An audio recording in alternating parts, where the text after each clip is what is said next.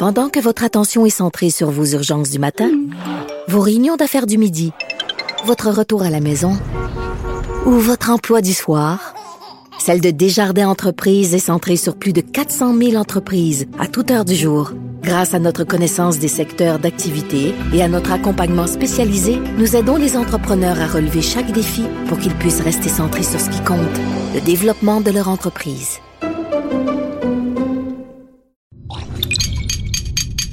Cube Radio. Attention, cette émission est laissée à la discrétion de l'auditeur. Les propos et les opinions tenues lors des deux prochaines heures peuvent choquer. Oreilles sensibles s'abstenir.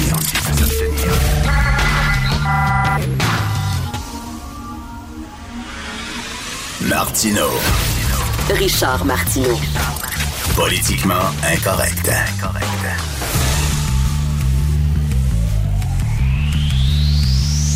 Cube Radio. Alors, merci d'écouter Cube Radio et Politiquement Incorrect. Écoutez, je vous invite à 8h38 ce matin, le 8h35, 8h38. On va faire une demi-heure avec Michel Gérard, que vous connaissez bien, le meilleur chroniqueur économique au Québec qui va répondre à vos questions. Si vous avez des questions concernant vos finances personnelles, concernant les programmes d'aide des différents euh, gouvernements, euh, vous pouvez poser directement vos questions à Michel. Alors, 1-877-827-2346. 1-877-827-2346 ou sinon studio à commercial cube.radio, studio à commercial cube.radio. Et on posera vos questions à Michel pendant une demi-heure. Il va être avec nous. Est-ce que vous avez lu ce texte dans la presse, qui est paru dans la presse? Il ouvre son hôtel pour un mariage. Écoutez ça. Le 16 mars dernier, le 16 mars dernier, je vous rappelle que le 12 mars, donc, quatre jours avant, le gouvernement québécois avait dit qu'il euh, il interdisait euh, tout rassemblement de 250 personnes et plus, tout rassemblement intérieur de 250 personnes et plus. Le 16 mars, le propriétaire d'un hôtel montréalais, l'hôtel Crown Plaza, sur le chemin de la côte de Liesse, a ouvert son établissement pour le mariage de sa fille en présence de, certains disent 180 personnes, d'autres disent qu'il y en avait 250 personnes, bien comme fou, il y en a qui disent qu'il y en avait 300 personnes, bref. Le gros mariage de sa fille, OK, il y avait des gens qui venaient de New York. New York. Hello, New York, qui venaient ici à son mariage. Et devinez quoi? Ben, il y avait des gens infectés. Fait que là, il y a plein de gens qui sont infectés, qui étaient présents à ce mariage-là. Alors, le bonhomme en question, euh, M. Euh, Samuel Rosenberg, le père de la mariée, il dit, écoutez, il était censé avoir 250 personnes, mais vraiment, on été très responsable. On a baissé le nombre de personnes. On en avait seulement 180. Ah, 180 ben, personnes. Ah, ça, c'est correct. Et il y a des gens qui étaient là au mariage, des employés de l'hôtel qui ont excusez, il n'y avait pas 180 personnes. Il y en avait beaucoup plus. Et là, les gens qui faisaient le service au bar avaient des gants portaient des gants pour vous dire à quel point euh, on savait que c'était dangereux, on savait qu'il y avait quelque chose qui se passait le 16 mars dernier. Donc, les gens qui faisaient le service portaient des gants. Mais ça dansait, puis ça chantait, puis il y avait du monde, puis M. Samuel Rosenberg il dit on s'énerve pour rien. Ça, c'est des gens qui ont été euh, contaminés, puis après ça, ils en ont contaminé d'autres au cours des prochains jours. Mais il y a eu un beau mariage pour sa fille, c'est ça l'important. Même chose avec Lionel Perret, vous avez vu, euh, est euh, quand même le chef de l'opposition à la ville de Montréal. Lui et sa fille se fiançaient.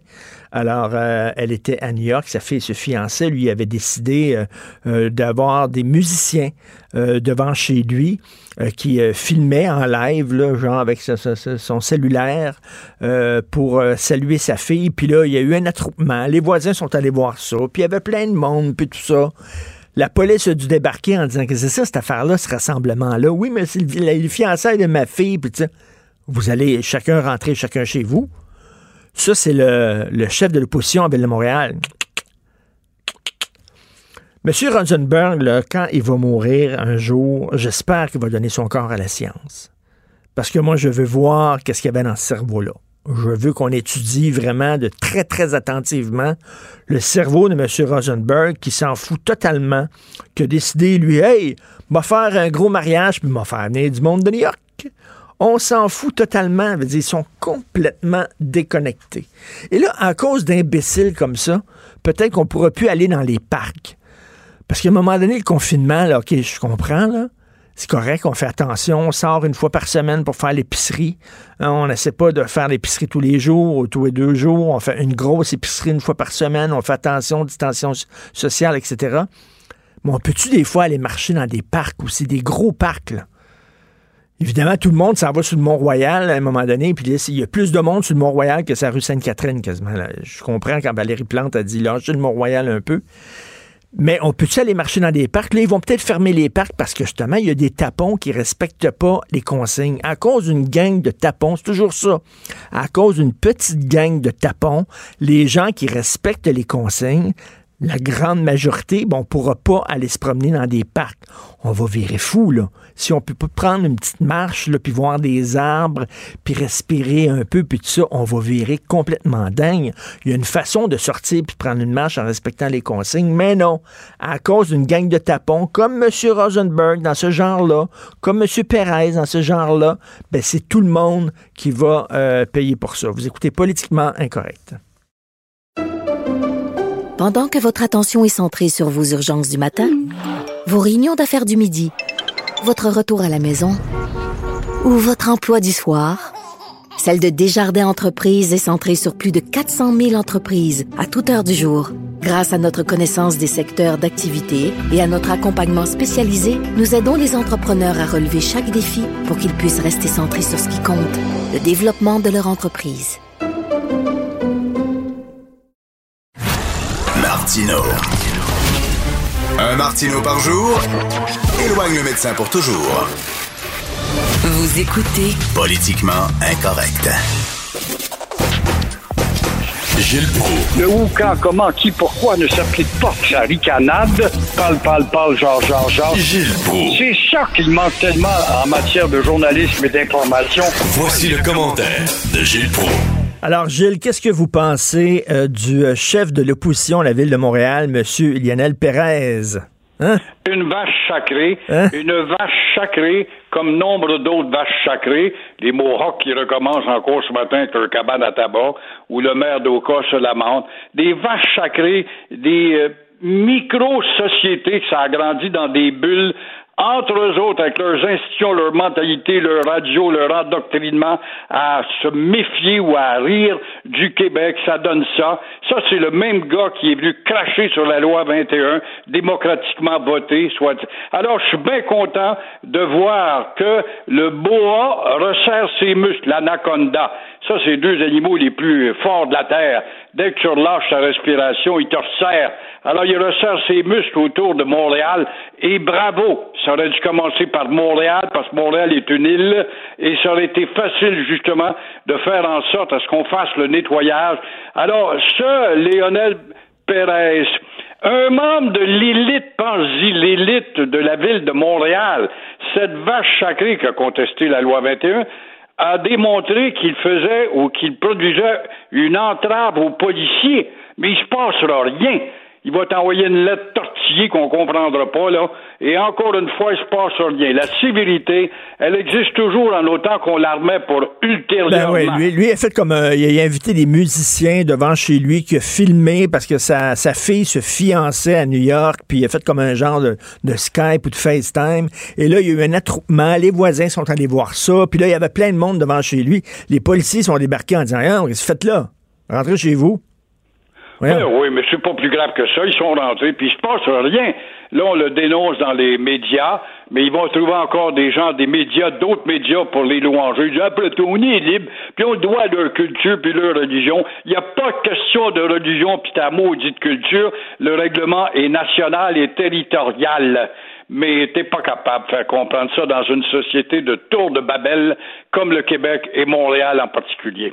Le propriétaire de l'hôtel, là, on a vu ça dans la presse, un hôtel le 16 mars, le propriétaire de l'hôtel, il a fait un, un gros party pour euh, le mariage de sa fille. Il y avait 180 personnes le 16 mars. Monsieur Michel Rosenberg, Il y avait des gens qui venaient de New York pour son mariage. un ami de l'autre communauté d'intouchables, des vaches sacrées, ils ont toujours la particularité au nom de la bâtarde de religion. Moi, j'ai jamais été, été tant léniniste et, euh, marxiste que maintenant. Moi, un gars de centre droit, mais je suis toujours affiché anticommuniste. Je suis en train d'admirer Lénine, qui est l'opium du peuple, avec tous ces mots Mais dans le fond, ils sont pas plus religieux que mon derrière. Ils sont tout simplement ils se servent de la religion pour t'imposer des contraintes à toi, la majorité que je déteste.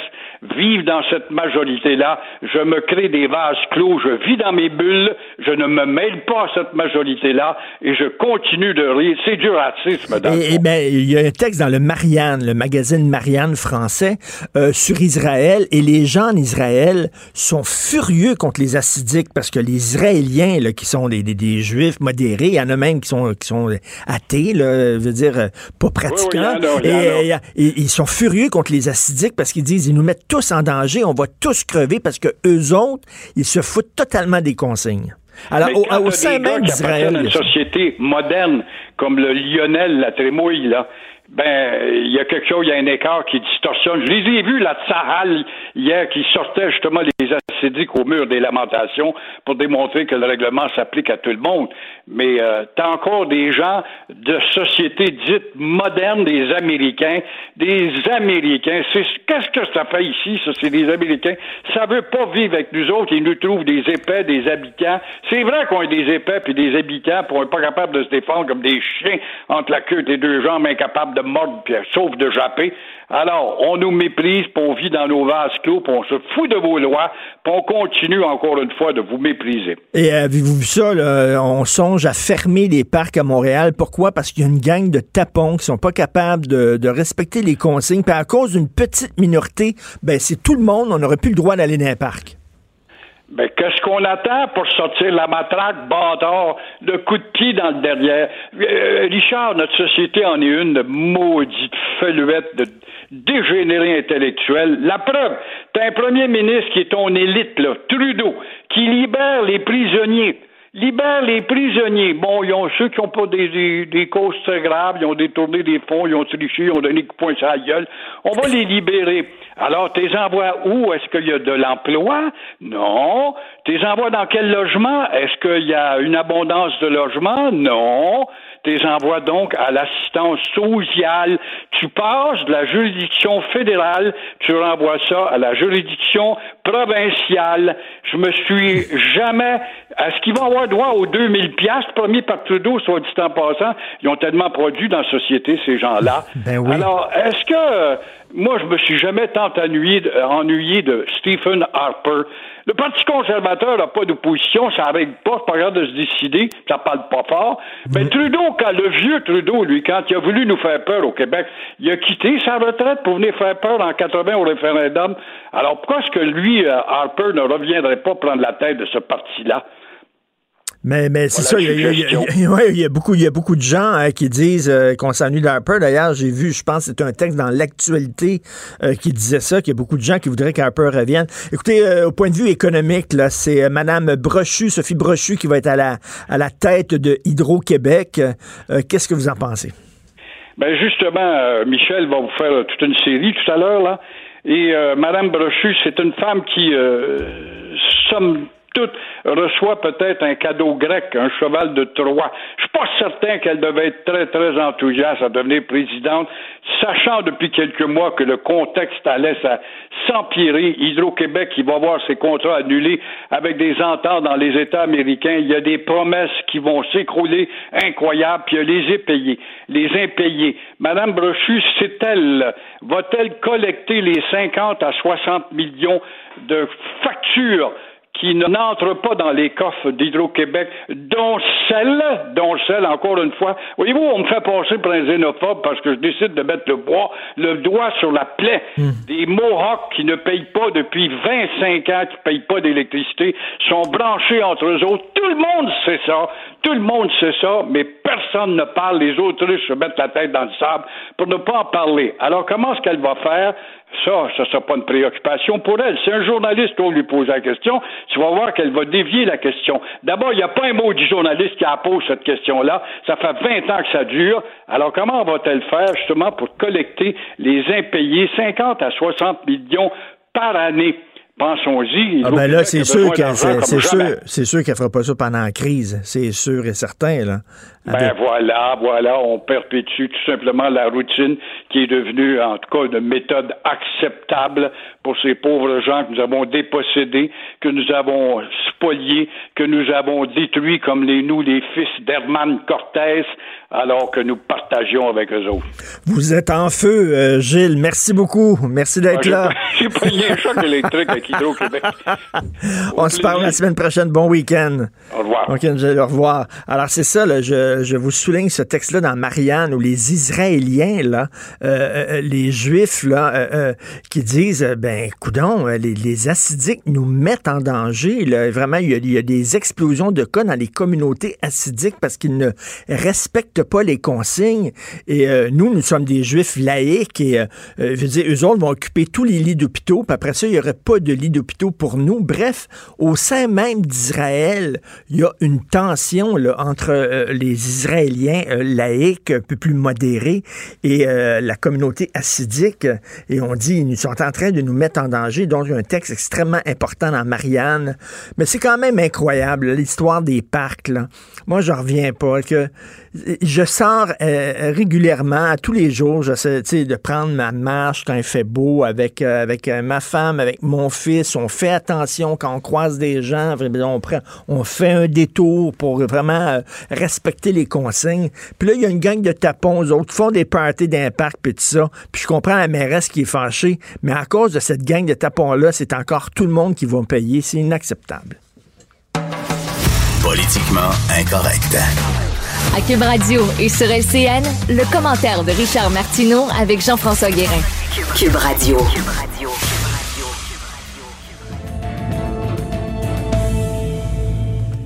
Salut Richard. Salut Jean-François.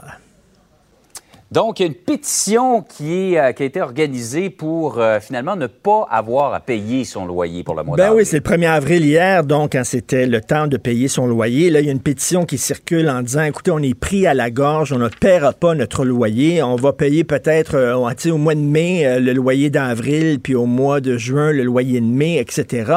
Et ça, ça veut dire que le monde est séparé en deux, c'est-à-dire les pauvres locataires qui n'ont pas beaucoup d'argent, qui sont gentils, et et les méchants propriétaires qui sont des exploiteurs, qui sont pleins aux anses. Je trouve que c'est une version, une vision extrêmement simpliste de la vie. C'est pas comme ça parce que quand même, les propriétaires d'immeubles, les propriétaires de logements, ils doivent eux aussi rencontrer, euh, euh, c'est-à-dire ils doivent euh, payer leurs hypothèques. Eux autres aussi, ils doivent payer leurs hypothèques. Et Jean-François, moi, je connais autour de moi des gens, des jeunes qui ont acheté des immeubles à logement en disant, moi, regarde, je mettrai pas de l'argent dans mes REER. Moi, mon fonds de pension pour ma retraite, euh, ma retraite, ça va être ça. Ça va être mon immeuble à logement. Donc, souvent, ils ont rénové eux-mêmes leur immeuble. Ils ont d'excellents rapports avec leurs propriétaires. C'est pas des méchants exploitants, puis ils doivent payer leurs hypothèques comme tout le monde. Donc, de dire, là, regarde, on va refiler, nous autres, on paiera pas parce qu'on est pris à gorge. Je peux comprendre qu'il y a des gens qui ont de la difficulté, effectivement, à arriver à joindre les deux bouts ces temps-ci. C'est pas facile. Les gens qui ont perdu leur, leur argent. Mais c'est difficile pour les propriétaires aussi. Là. C'est pas exploiteurs. Ah c'est ça. C'est eux aussi. Faut, des fois, ils n'ont pas beaucoup d'aide de leur banque non plus. Hein. Ben exactement. Mon Dieu, tu m'ouvres la porte. Écoute, Jean-François, tout à fait. Parce que tu sais, tous les programmes d'aide des gouvernements ces temps-ci, là, au bout du compte, là, ça va bénéficier aux banques. Pourquoi? Parce que là, on aide les chômeurs, on aide les entreprises, et avec l'argent qu'ils vont recevoir du gouvernement, ils vont faire quoi ces gens-là? Ils vont payer le solde de leur carte de crédit, ils vont payer euh, leur loyer pour les commerces, ils vont payer leurs hypothèques. Et finalement, c'est les banques, au bout du compte, qui vont bénéficier de tous ces aides-là. On est en train de, de s'endetter pour les prochaines générations pour aider les banques, est-ce que les banques pourraient faire preuve de compassion? Est-ce que les banques pourraient, au lieu d'avoir des taux d'intérêt de 20% pour leur carte de crédit, de mettre ça à 10% Est-ce que les banques pourraient donner un break, comme on dit à leurs clients, montrer que vous avez aussi, là, euh, que vous êtes responsable, que vous faites preuve de compassion, que vous êtes des, citoyens aussi, des citoyens corporatifs? On attend des banques aussi qu'ils mettent l'épaule à, la roue, surtout que, je reviens là-dessus, là, tous les millions qu'on est en train, les milliards qu'on débloque, c'est finalement les banques qui vont en bénéficier, dans le fond, euh, au bout du compte de ça. Et, honnêtement, Richard, dans les messages que je reçois, il y a beaucoup de gens qui sont très critiques des Ben banques oui. présentement. Ben on sent pas l'effort de ce côté-là. Absolument Euh, pas. hommage aux travailleurs, travailleuses de la santé qui continuent euh, d'œuvrer euh, sur la, sur la ligne de feu, pourrait-on dire, dans des conditions qui sont très difficiles. Écoute, il faut quand même, là, tous les jours, il faut le dire. là. et moi, l'image, la plus belle image que j'ai en tête, c'est que la maison est en feu, les gens sortent de la maison et eux rentrent et courent vers les flammes. Écoute, ce sont les pompiers qui montaient les marches du World Trade Center alors que tout le monde les dévalait quatre à quatre. C'est vraiment ça. Ils mettent leur santé en danger. Écoute, en Italie, Jean-François, 4824 travailleurs de la santé qui sont contaminés par le virus, 61 médecins qui sont morts. C'est des gens qui vraiment mettent leur vie en danger et, c'est très dangereux. Et là, tu sais, bien sûr, ils, ils ont signé le serment d'Hippocrate, le, le fameux serment d'Hippocrate qui dit que même si le contexte est dangereux, même si votre vie est à risque, vous devez continuer d'exercer votre travail. C'est comme ça pour les pompiers, c'est comme ça pour les ambulanciers, pour les gens en santé. Mais là, il y a des médecins qui se disent, attends une minute, mais jusqu'où je vais mettre ma vie en santé? Si on commence Ouais. à manquer de masques, si on commence à manquer de blouses, de gants, à un moment donné, c'est bien beau de risquer ma vie. Mais écoute, le, le serment d'Hippocrate, ce n'est pas non plus un pacte de suicide. Et j'avais hier à l'émission à Cube Radio Jean-François Nancy Bédard, que tu connais bien, le président de la Fédération interprofessionnelle de la- de- du Québec de la santé, euh, qui représente les infirmières. Elle disait, tu sais, les anges gardiens de François Legault a dit, lâchez-moi avec les anges gardiens. Là. Elle dit, on fait pas ça par vocation mystique. Là. On n'est pas des anges, on n'est pas des purs esprits, on est des travailleurs. On est des travailleuses, on veut être bien payés, on veut euh, exercer notre profession dans d'excellentes conditions et on veut être protégé. Fait qu'à un moment donné, elle a dit lâchez-moi les anges gardiens, puis on est des travailleurs, puis euh, s'il vous plaît, protégez-nous, s'il vous plaît. Et euh, en terminant, dans le National Post, il y avait un médecin qui témoigne et il dit Moi, je me sens comme un gars, là, il y a deux bateaux de vikings qui sont arrivés, là, ils veulent nous envahir. Moi, je me bats contre les vikings. Il va-t-il avoir 50 autres bateaux de vikings qui vont arriver? Va-t-il avoir 150 autres bateaux de vikings? Ou c'est les deux seuls bateaux de vikings? Il dit, je le sais pas. Là, actuellement, je me bats, mais à un moment donné, aidez-moi à vous aider aussi, parce que je peux pas faire la job tout seul. Donc, euh, salutations, effectivement, euh, aux gens Ah, du oui. milieu de la santé, vraiment, qui méritent tout, euh, tout notre, euh, notre admiration. Et écoute, en terminant, Ouais. à Cube Radio, au cours de la prochaine demi-heure, on va avoir Michel Girard, qui est selon moi le meilleur chroniqueur économique au Québec, qui va répondre aux questions des auditeurs concernant l'économie, les finances personnelles, les programmes d'aide. Donc, si vous voulez poser votre question à Michel, c'est le 1-877-827-2346, 1-877-827-2346 ou studio à commercial cube.radio. On va répondre à toutes vos questions. On en a besoin de nos experts parce On qu'il y en a a tellement de besoin. zones d'ombre, de, ch- de technicalité. là, les gens vraiment recherchent des réponses. Richard, Tout bonne à fait. journée. Bonne journée. Pendant que votre attention est centrée sur vos urgences du matin, vos réunions d'affaires du midi, votre retour à la maison ou votre emploi du soir, celle de Desjardins Entreprises est centrée sur plus de 400 000 entreprises à toute heure du jour. Grâce à notre connaissance des secteurs d'activité et à notre accompagnement spécialisé, nous aidons les entrepreneurs à relever chaque défi pour qu'ils puissent rester centrés sur ce qui compte, le développement de leur entreprise. Martineau et l'actualité, c'est comme le yin et le yang. Impossible de dissocier. Politiquement incorrect. Alors, nous parlons pendant une demi-heure à Michel Girard. Nous lui posons les questions euh, que vous vous posez sur vos finances personnelles, sur les programmes d'aide qui s'empilent les uns par-dessus les autres. C'est rendu vraiment un bric-à-brac. Une chatte n'y reconnaîtra pas ses chatons. Alors, Michel est là et répond à vos questions le 1-877-827-2346 au studio à commercial cube.radio. Salut Michel. Bonjour, Richard. Salut. Alors, écoute, première question, tiens, d'un auditeur, euh, Itzvan, d'origine hongroise. Il travaille au casino. Il dit qu'il avait réservé avec Vacances Air Canada pour un voyage, OK, euh, dans un tout inclus. Et là, bien sûr, il ne peut pas y aller. Il devait aller à Riviera Maya. Donc, euh, voyage Air Canada annulé, Vacances Air Canada a annulé tous les voyages jusqu'au 30 avril 2020. Lui, il veut être remboursé. On dit non, tu ne seras pas remboursé. Tu vas avoir un crédit sur d'autres voyages que tu pourrais faire au cours des 24 prochains mois. Il dit, regardez, parce que moi, je travaille au casino, le casino est fermé, j'ai perdu ma job, j'ai besoin de mon argent. Ça m'a coûté 13 000 ce voyage-là. Je ne veux pas de crédit, je veux un remboursement. Est-ce que je peux faire quelque chose? C'est pas facile dans, dans, son, dans, dans, son cas, dans le sens suivant. Euh, tu es tributaire, évidemment, dans ce cas-là, d'Air Canada, puis euh, c'est une politique qu'ils ont euh, ben adoptée. Alors, tu peux toujours t'essayer en cours, mais tu sais, ça va te prendre tellement de temps que tu n'iras pas loin. Moi, j'ai comme l'impression que les gens qui sont pognés comme lui, ils vont devoir en subir les conséquences et prendre leur mal en patience. Qu'il n'y a pas grand-chose à faire, c'est ça la politique de la compagnie, c'est ça? Ben, c'est parce que tu comprends-tu, évidemment, il y a toutes sortes de, fichus de clauses. Alors, j'imagine que quand Air Canada évoque ça, c'est parce qu'il y a des clauses dans le, le contrat là, quand il a acheté son, son voyage. Hmm. Euh, ça doit être prévu à quelque part. Tu sais, on les connaît, les compagnies. Hein, c'est, ben oui. Alors, tu es toujours pogné avec. En fait, dans son cas, parce que sinon, s'il y avait une porte de sortie, la compagnie ne, ne le forcerait pas, comprends-tu, à ne pas encaisser son montant, le paierait. Mais euh, là, si Air Canada a décidé d'opter pour cette politique-là, il faut dire qu'à leur décharge, c'est monstrueux ce, ce, que, ce, que, les compagnies aériennes ont à, ont à subir à l'heure mmh. actuelle avec tous les voyages annulés.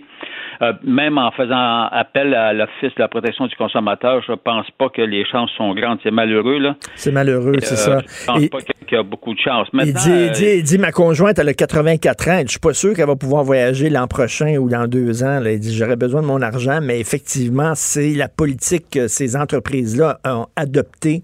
Et à moins de se rendre en courbe, ce qui peut prendre énormément de temps. On pas plus avancé. Tout à fait. Puis, premièrement, en plus de ça, ça va te coûter des sous, là. Alors, le seul recours, quoi, ça pourrait être l'Office de protection du consommateur, mais je ne sais pas, mais ils ne sont pas prononcés jusqu'à présent, fait que je, je présume euh, qu'il n'y a pas de porte de sortie, malheureusement. Malheureusement. on, a, on a Lison au bout du fil. Bonjour, Lison, on vous écoute. Oui, bonjour. Moi, j'ai un commerce, j'ai été obligée de fermer, mais j'avais déjà un deuxième emploi. Euh, je travaillais à temps partiel dans mon commerce, mais j'ai des frais fixes, euh, loyer, taxes d'affaires, tout ça. Est-ce que j'ai le droit, est-ce que j'ai j'ai une compensation pour ça? Je peux-tu avoir peux-tu euh, être indemnisé? Indemnisé, je ben indemnisé euh, le, le, 2000 le 2000 dollars là euh, que est-ce que j'ai droit? Parce que je travaille déjà à un autre emploi? Non, si vous travaillez actuellement à un autre emploi, le 2000 dollars, je ne crois pas qu'il serait. Vous pouvez toujours faire la demande, mais je, je crois que vous allez faire partie des exceptions parce que vous travaillez à l'heure actuelle. Or, euh, tu sais, parce que le 2000 dollars, lorsqu'on la prestation canadienne d'urgence euh, s'adresse à ceux qui, qui ont temporairement perdu perdu leur emploi. Là. Alors, euh, si vous gagnez une somme d'argent, je ne. Mais je n'ai pas assez, je n'ai pas assez pour être capable de payer le loyer, par exemple commercial et les taxes d'affaires puis l'hydro-Québec là, tout, tout ce qui s'ensuit pour au niveau du commerce. Est-ce qu'il y a une façon d'aller chercher ben, il y a les euh, fameux prêts. Vous pouvez obtenir en tant que petite entreprise, faire une demande pour euh, ce qu'on appelle le, le, le, le, compte d'urgence pour les entreprises où on peut vous prêter jusqu'à 40 000 euh, sans intérêt. Là. OK. Merci. Alors, c'est le compte d'urgence pour les entreprises canadiennes. Oui, c'est ça. C'est un prêt sans intérêt qui dure pendant un an. Merci, Lison. Il faut passer à un autre appel. Sur le site. Merci. Merci. Merci. On a Jean au bout du fil. Jean, on vous écoute. Oui, bonjour, monsieur. Euh, moi, je suis travailleur de la construction et depuis décembre, euh, je suis au chômage. Puis euh, mes activités reprennent normalement en avril. Il me reste actuellement 13 semaines de chômage avant d'épuiser mon chômage. Qu'est-ce qui se passe par la suite? Ben, dans votre cas, évidemment, compte tenu que vous recevez déjà l'assurance emploi, vous n'avez pas accès pour le moment à la fameuse prestation de 2000 dollars par, par mois. Là.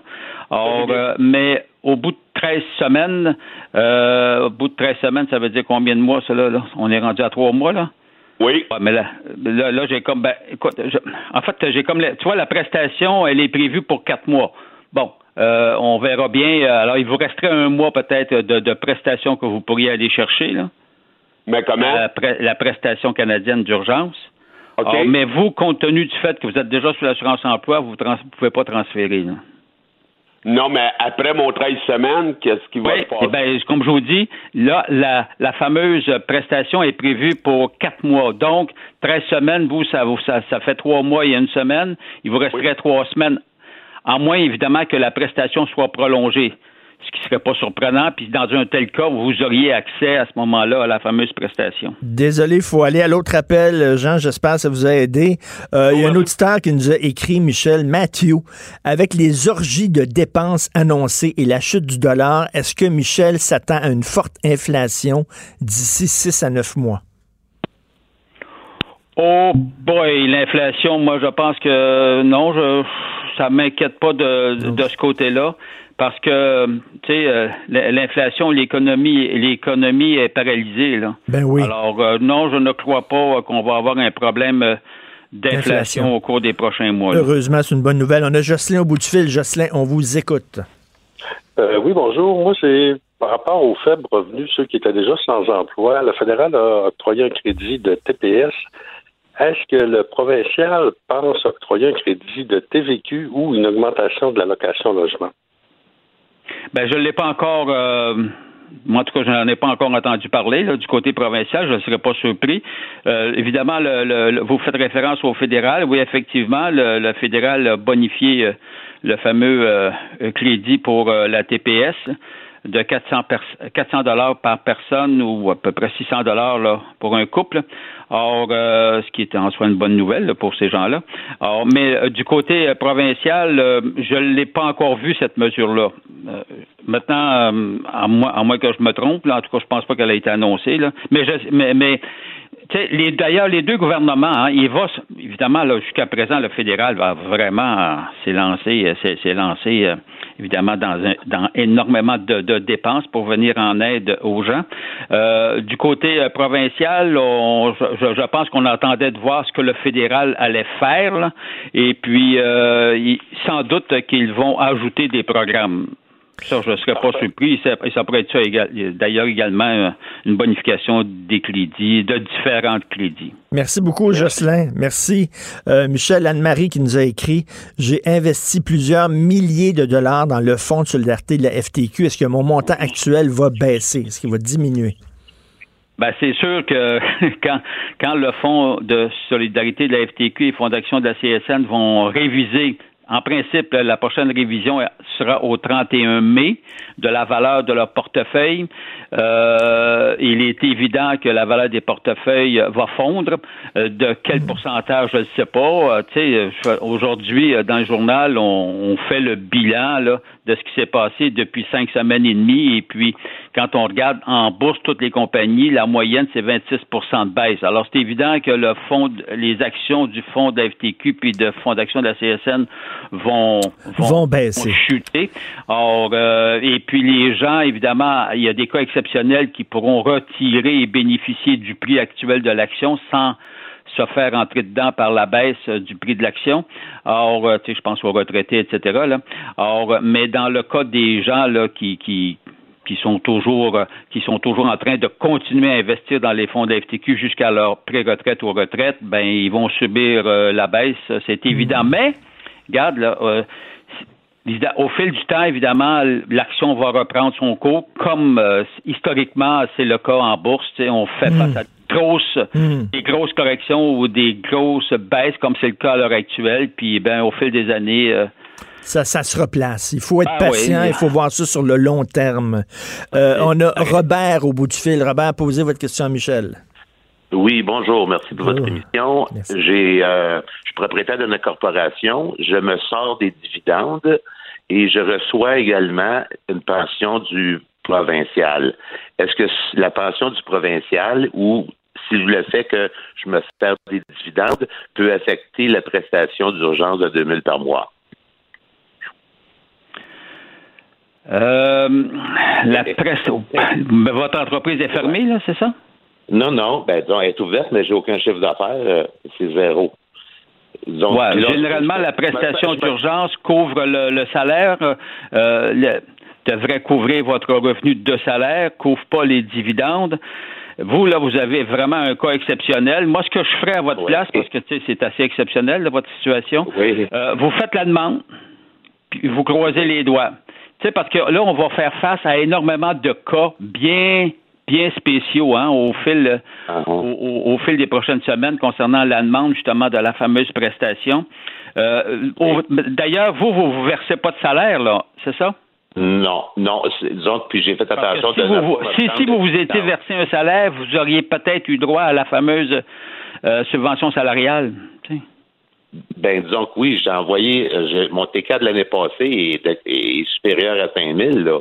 C'est, euh, je paye, euh, j'ai fait une déclaration d'impôt l'an passé euh, de mes dividendes qui sont juste. Ouais, c'est des moi, dividendes, euh, c'est pas, pas du salaire. ben, Quand le- le- le- les, les mesures en question, comme les subventions, la subvention salariale aux entreprises qui couvre 75% jusqu'à 75% d'un maximum de 58 700, s'adresse, c'est une subvention salariale, pas en même Non, des mais moi, dividendes. c'est pas ça que ce n'est pas ce que moi je vous parle de la subvention de 2000 dollars par mois.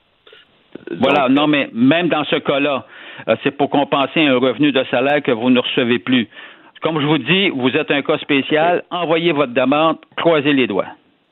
Merci Bon, et beaucoup. Le fait de retirer, le fait de retirer une pension, euh, la pension du Québec, se faisait là. Non, la pension, non, je, là, je ne crois pas que la pension va affecter, mais, mais c'est, en tout cas, bref, vous êtes dans une situation bien spéciale. Merci, merci Robert. Euh, écoute, quelqu'un nous a écrit avant de passer à une autre auditrice, Michel. Il dit euh, bon, j'ai une réflexion. Il m'apparaît inéquitable que celui qui a déclaré, par exemple, 5 000 dollars l'an dernier bénéficie de l'aide d'urgence là, euh, la- la- de 2 000 dollars par mois, Euh, exactement la, la même aide d'urgence qu'on donnerait à quelqu'un qui a gagné 35 000 pièces l'an passé. Ça n'a pas de bon sens. Pourquoi on fait pas comme euh, la règle en assurance invalidité, c'est-à-dire la- l'assurance invalidité, te donne 75% du salaire que tu faisais avant d'être invalide. Fait que si tu avais un petit salaire, ben tu as une petite euh, t'as une petite aide d'urgence. Si tu avais un gros salaire, tu as une plus grosse aide d'urgence. Pourquoi on faisait pas ça plutôt que faire une aide d'urgence de 2000 pièces pour tout le monde?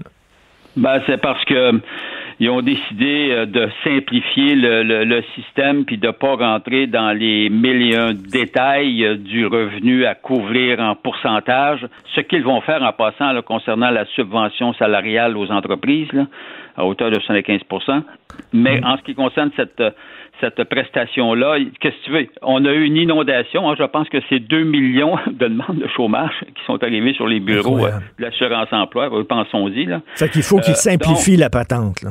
Donc, c'est dans le but de carrément simplifier, mais je conviens euh, euh, que euh, qu'il y a de la discrimination, évidemment, entre quelqu'un qui faisait à peine 5 000 dollars, puis l'autre l'autre qui en gagnait 50 000, puis tout le monde a le même montant, euh, a le même montant. Alors, euh, d'ailleurs, euh, encore pire pour euh, les gens qui, qui travaillent au salaire minimum, puis qui travaillent à l'heure actuelle, comprends-tu, euh, la prestation est plus payante que de travailler euh, au salaire minimum, puis tu peux même pas quitter ta job parce que ta job, en principe, euh, Ben euh, oui. c'est pour ceux qui l'ont perdu. Alors, euh, si Ben tu oui. travailles puis tu te mets toi-même euh, au chômage, ça marche Tu pas. tu n'auras pas le fonds d'aide d'urgence. Euh, on a Lucie au bout du fil. Lucie, posez votre question à Michel. Bonjour. Euh, dans le fond, moi, j'ai retiré, je vais retirer mes, mes, mes actions chez FTQ. Je suis pas pénalisée parce que j'ai pas la dépréciation de deux fois par année. J'ai validé ça. Monsieur McSween en a parlé aussi.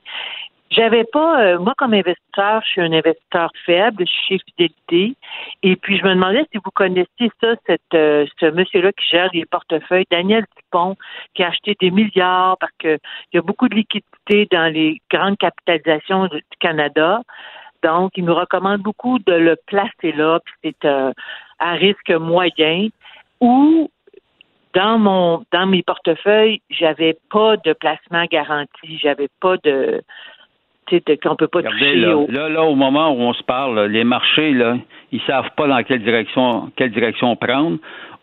tout, tout, ce qu'on constate à l'heure actuelle, c'est qu'ils ont reculé d'à peu près, en moyenne, globalement, à travers le monde, de 26 à 27% euh, évidemment, il y a des tentatives qui se redressent, on le sent, là, on voit ça. À un moment donné, une journée, ça remonte, là, puis une autre, le lendemain, ça rebaisse d'autant. Euh, regardez, là, à moins que vous soyez une investisseuse aguerrie, euh, moi, je prends. Assoyez-vous sur votre argent, là, puis patientez, puis euh, on, verra ce qui va se passer euh, au fil des prochains mois. Je rappelle que lors de la crise de 2008-2009, qui était la précédente grave crise mondiale, en septembre 2008, les, les, marchés s'étaient effondrés. Après ça, il y avait eu dans les semaines qui avaient suivi une, une correction à la hausse, c'est-à-dire que les marchés avaient récupéré 25% puis quelques mois plus tard, ils chutaient de 50% Donc, restons calmes, restons assis sur euh, notre épargne et attendons de voir ce qui va se passer. Sinon, ce qui est sûr, évidemment, c'est que si vous placez votre argent dans des placements garantis, ben là, ou euh, chez Épargne Placement Québec, ben regardez, le rendement n'est pas gros, mais vous ne perdez pas. Fait que vous pouvez placer votre argent pendant un an puis euh, rester calme, mais c'est vraiment pas le temps de commencer à spéculer puis de, de, de en tout cas, à moins que vous soyez une investisseuse aguerrie. Merci beaucoup, merci Lucie. On a Richard au bout du fil, on vous écoute Richard. Euh, bonjour M. Michel, bonjour M. Richard. Bonjour. La question est la suivante, je suis un chauffeur d'autobus scolaire occasionnel. En 2019, euh, j'ai gagné plus de 5 000 Je reçois présentement une petite pension, ben, indemnité de CSST et une petite pension de mon ancien employeur. Est-ce que j'ai droit au PCU? De la CSST, pour la raison étant? Étant, c'est euh, une blessure à un genou, là, c'est. Euh, je suis payé, je suis indemnisé. vous faites encore partie, vous aussi, là, des cas exceptionnels, là? Ben, euh, oui, ça je vous pose la question. Oui, ben c'est pour ça que je vous dis, moi, ce que vous allez faire, faites votre demande, croisez les doigts. Parce que, tu sais, c'est ça, vous faites encore partie d'un cas exceptionnel parce que vous êtes déjà sur la CSST, là, c'est pas la pension qui, qui me bug dans votre cas, mais euh, c'est le revenu de la CSST, là. Euh, mais même si vous étiez sur, donc vous étiez sur la CSST, vous ne travaillez pas, c'est ça? Oui, je, oui, oui, je travaille, j'ai le droit, parce que je n'ai pas le refaire mon ancien emploi, mais la CSST m'ont trouvé un autre emploi qui est chauffeur d'autobus. Ben là, je suis présentement occasionnel. Je peux mais est-ce que vous avez quitté, est-ce que vous pouvez encore occasionnellement chauffer les autobus. Au moment où on se parle, c'est pas arrêté ce service-là? Oui, c'est arrêté. Ce autobus scolaire, c'est arrêté par chez nous, là. Hmm. Mais, euh, ah, OK. Ah, ben si, ben là, vous avez des fortes chances, oui, effectivement. Si c'est. Oui, oui. Tout ce qui est arrêté a le droit, théoriquement, parce que regardez, on verra comment les fonctionnaires vont interpréter, là. C'est comme l'impôt, ça, là, Alors, théoriquement, vous, je, je serais porté à croire que vous, vous y avez droit, puisque, puisque votre travail à, à temps partiel est arrêté. Oui. Mais j'ai gagné, comme je vous disais tantôt, j'ai gagné un peu plus de 5 000 en 2019. Ah, c'est correct. Non, non, mais ça, c'est, c'est, le minimum. ça, c'est correct. Donc, ça, il n'y a pas de problème. Comme je vous dis, vous avez, en principe, vous, y, vous, avez droit à cette fameuse euh, prestation euh, canadienne d'urgence. Merci, Richard. Merci. On a une autre Lucie au bout du fil. Lucie, on vous écoute. Oui, euh, bonjour. Moi, je voulais savoir, avec une hypothèque à renouveler d'ici deux mois maximum, avec un taux d'intérêt qu'on a déjà de 2,34, est-ce qu'on doit s'attendre à une baisse d'intérêt et sinon une récession ou plutôt et est-ce qu'on doit aller vers du 5 ans ou du 3 ans? Comment va se vivre cette, cette crise-là au niveau des hypothèques à renouveler? Ben, ce qui est clair, c'est qu'à 2 à 2,34, euh, 2,34 pour un an ou 5 ans ou 3 ans que vous euh, avez? Ben, c'est celle qui se termine, en fait, et c'était sur 3 ans variable qui avait été prise. Oui, c'est ça, mais là, ah, c'est une variable, OK. Euh, ben, en fait, vous pourriez, ben, oui, la geler parce qu'actuellement, les taux d'intérêt sont extrêmement faibles. Euh, euh, alors, dû au fait que le taux directeur est à 0,25, donc les, les, les, les hypothèques de 5 ans, ça doit tourner autour de peut-être de 2, en tout cas moins de 3 Là. Donc, euh, vous pourriez acheter la paix parce que, regardez, là, compte, compte tenu du fait que le taux d'intérêt est rendu à 0,25, je parle du taux directeur de la Banque du Canada, il ne peut que monter, comprends-tu? Il ne peut plus descendre. Là. Oui. Donc, par Donc, à ce moment-là, ce qu'il nous avait proposé il y a un mois à du 3,29, on oublie ça, on va vers le, en bas et on se sécurise pour 5 ans. Ben idéalement, si euh, oui, oui. Moi, moi, moi, en tout cas, c'est, c'est ce que je ferais. Euh, en autant évidemment que vous êtes convaincu que vous n'allez pas vendre la propriété entre temps. Pour pas oui, ben, si jamais on vendait, on en a parlé, on va racheter. Alors donc, euh, c'est certain que ce serait transférer une maison pour une autre. On pourrait transporter l'hypothèque à taux faible alors. Oui, mais comme je vous dis, c'est ça. Alors, mais ce qui est clair, là, c'est que les taux d'intérêt ne peuvent que remonter. Pas là, là, évidemment, là, mais tu sais, dans six mois, un an, on verra quand il y aura reprise économique. Là. Donc, euh, c'est sûr qu'actuellement, c'est le moment de bénéficier des meilleurs taux d'intérêt. Merci. Excellent, parfait. Merci, beaucoup. Euh, il y a Daniel qui nous a écrit une question un peu plus philosophique, Michel. Tiens, il dit euh, le fonds d'aide de 2000 dollars par mois, 500 dollars par semaine, est-ce que ça ça apporte pas de l'eau au moulin au tenant là, du fameux revenu minimum garanti universel Il y a des gens qui, qui croyaient à ça qu'on devrait donner à tout citoyen que tu travailles ou pas un revenu minimum qui permette de au moins manger puis de survivre. Il dit il me semble que ça montre que justement ça pourrait fonctionner, ce genre d'affaires-là. Vous pouvez avoir ton point de vue là-dessus.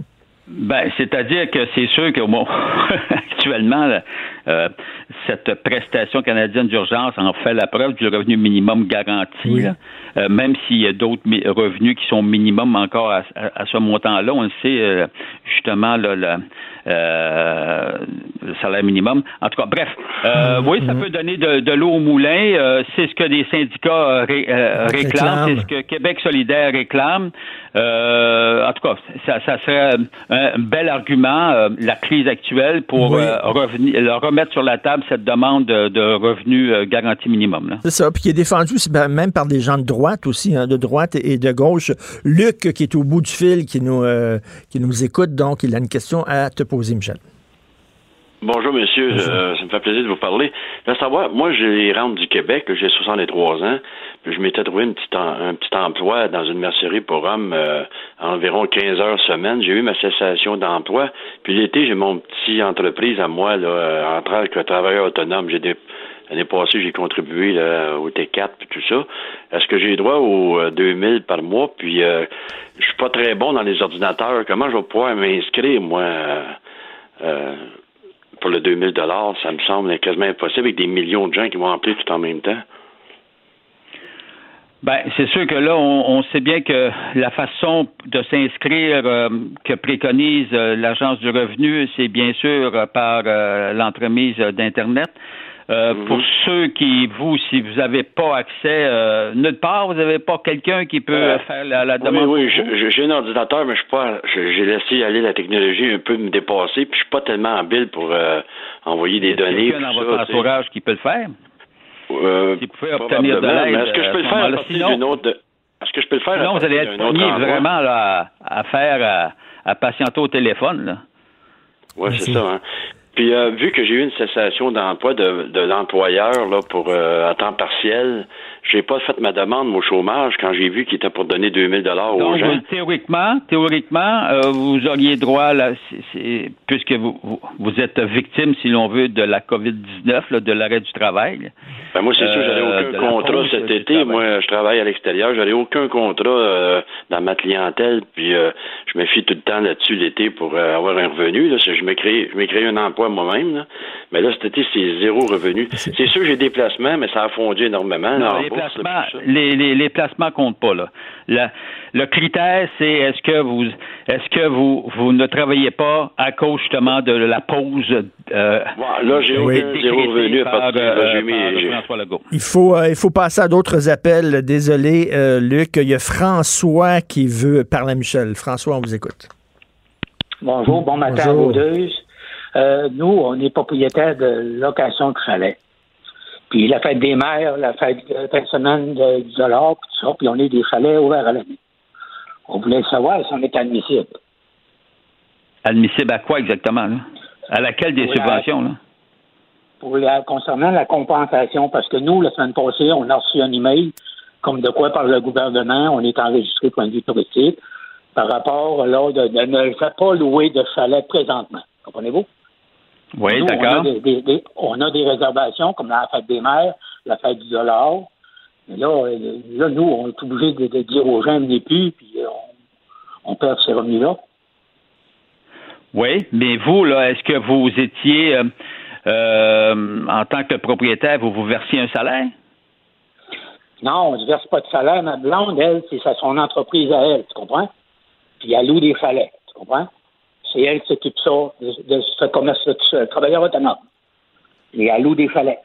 Ben, travailleur autonome, en tant que travailleur autonome, vous auriez théoriquement, je dis tout théoriquement parce que regarde, il faut faire la demande concrète, puis là, on- et ils vont accepter, là, mais théoriquement, je crois que oui, puisque vous étiez des, puisque, puisque elle, elle est notamment travailleuse autonome euh, et euh, qu'elle n'a plus de revenus, euh, elle n'a plus de revenus à cause justement de, du décret de, de ne plus louer vos chalets. En principe, oui. En plein ça, parce que l'autre nous a envoyé un email comme de quoi il est interdit de faire de l'allocation. Bon, ça, donc, donc, donc, vous êtes une victime, effectivement, du, du Oui, travailleur coronavirus. autonome, victime. Tout à fait. Euh, Dernier appel, Gilles, au bout du fil. Gilles, on vous écoute. Oui, félicitations pour votre émission. C'est gentil de nous euh, répondre et de nous donner cette aide. Je suis un retraité. Je fais du travailleur autonome. En 2019, j'ai gagné 5200 au brut et 5100 au net. En 2020, j'ai commencé à travailler comme autonome par la suite pour mes contrats de début mars aller au 15 de mars. Mes contrats ont été annulés par mes clients. Donc, mes clients m'ont annulé mes contrats par le fait de la corona et euh, les contrats ont été annulés aussi pour le mois d'avril. Est-ce que je suis admissible au programme d'aide temporaire pour les travailleurs sur les deux paliers du gouvernement? Ben, vous êtes admissible euh, parce que en tant que travailleur autonome, sûrement admissible, je crois, concernant la prestation canadienne d'urgence. Ça, ça, ça m'apparaît évident, là. OK, donc, Puisque vous êtes a- travailleur autonome puis vos contrats sont annulés. par le fait que les clients m'ont cancellé justement Voilà. là, les. oui, oui, effectivement. Je vous C'est remercie ça, beaucoup, monsieur. C'est ça, la, ça la vraie raison, là. Merci, Gilles. merci. Eh, écoute, euh, Michel, merci de- de- de- d'avoir euh, d'avoir euh, fait cet exercice-là. Tu vois à quel point les gens se posent des questions. hein. Ils sont mêlés dans tous les programmes d'aide qui sont présentés jour après jour. C'est pas évident. C'est pas évident, mais moi, là, comme conclusion, je, je dirais aux gens, peu importe votre situation, faites votre demande. Comprends-tu? Faites votre demande. Le pire qui peut arriver, c'est qu'on vous refuse. Parce que là, écoute, y a, chaque, chaque cas est, un- est quasiment un cas spécifique. là. Alors, mais moi, là, je ne me gênerai pas. Je ferai ma demande, euh, notamment en ce qui concerne la prestation euh, canadienne d'urgence. Là. Je, tu fais la demande, puis même concernant aussi les entreprises, concernant les subventions euh, salariales, là, notamment, hein, je rappelle que tous les organismes euh, à but non lucratif ainsi que les organismes de bienfaisance ont également accès à ce fameux programme de subvention salariale. Hein.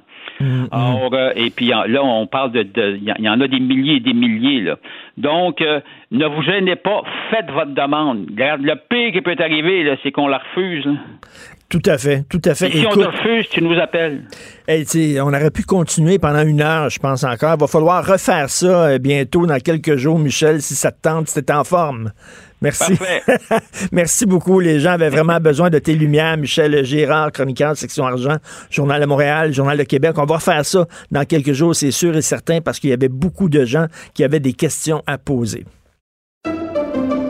Pendant que votre attention est centrée sur vos urgences du matin, vos réunions d'affaires du midi, votre retour à la maison ou votre emploi du soir, celle de Desjardins Entreprises est centrée sur plus de 400 000 entreprises à toute heure du jour. Grâce à notre connaissance des secteurs d'activité et à notre accompagnement spécialisé, nous aidons les entrepreneurs à relever chaque défi pour qu'ils puissent rester centrés sur ce qui compte, le développement de leur entreprise.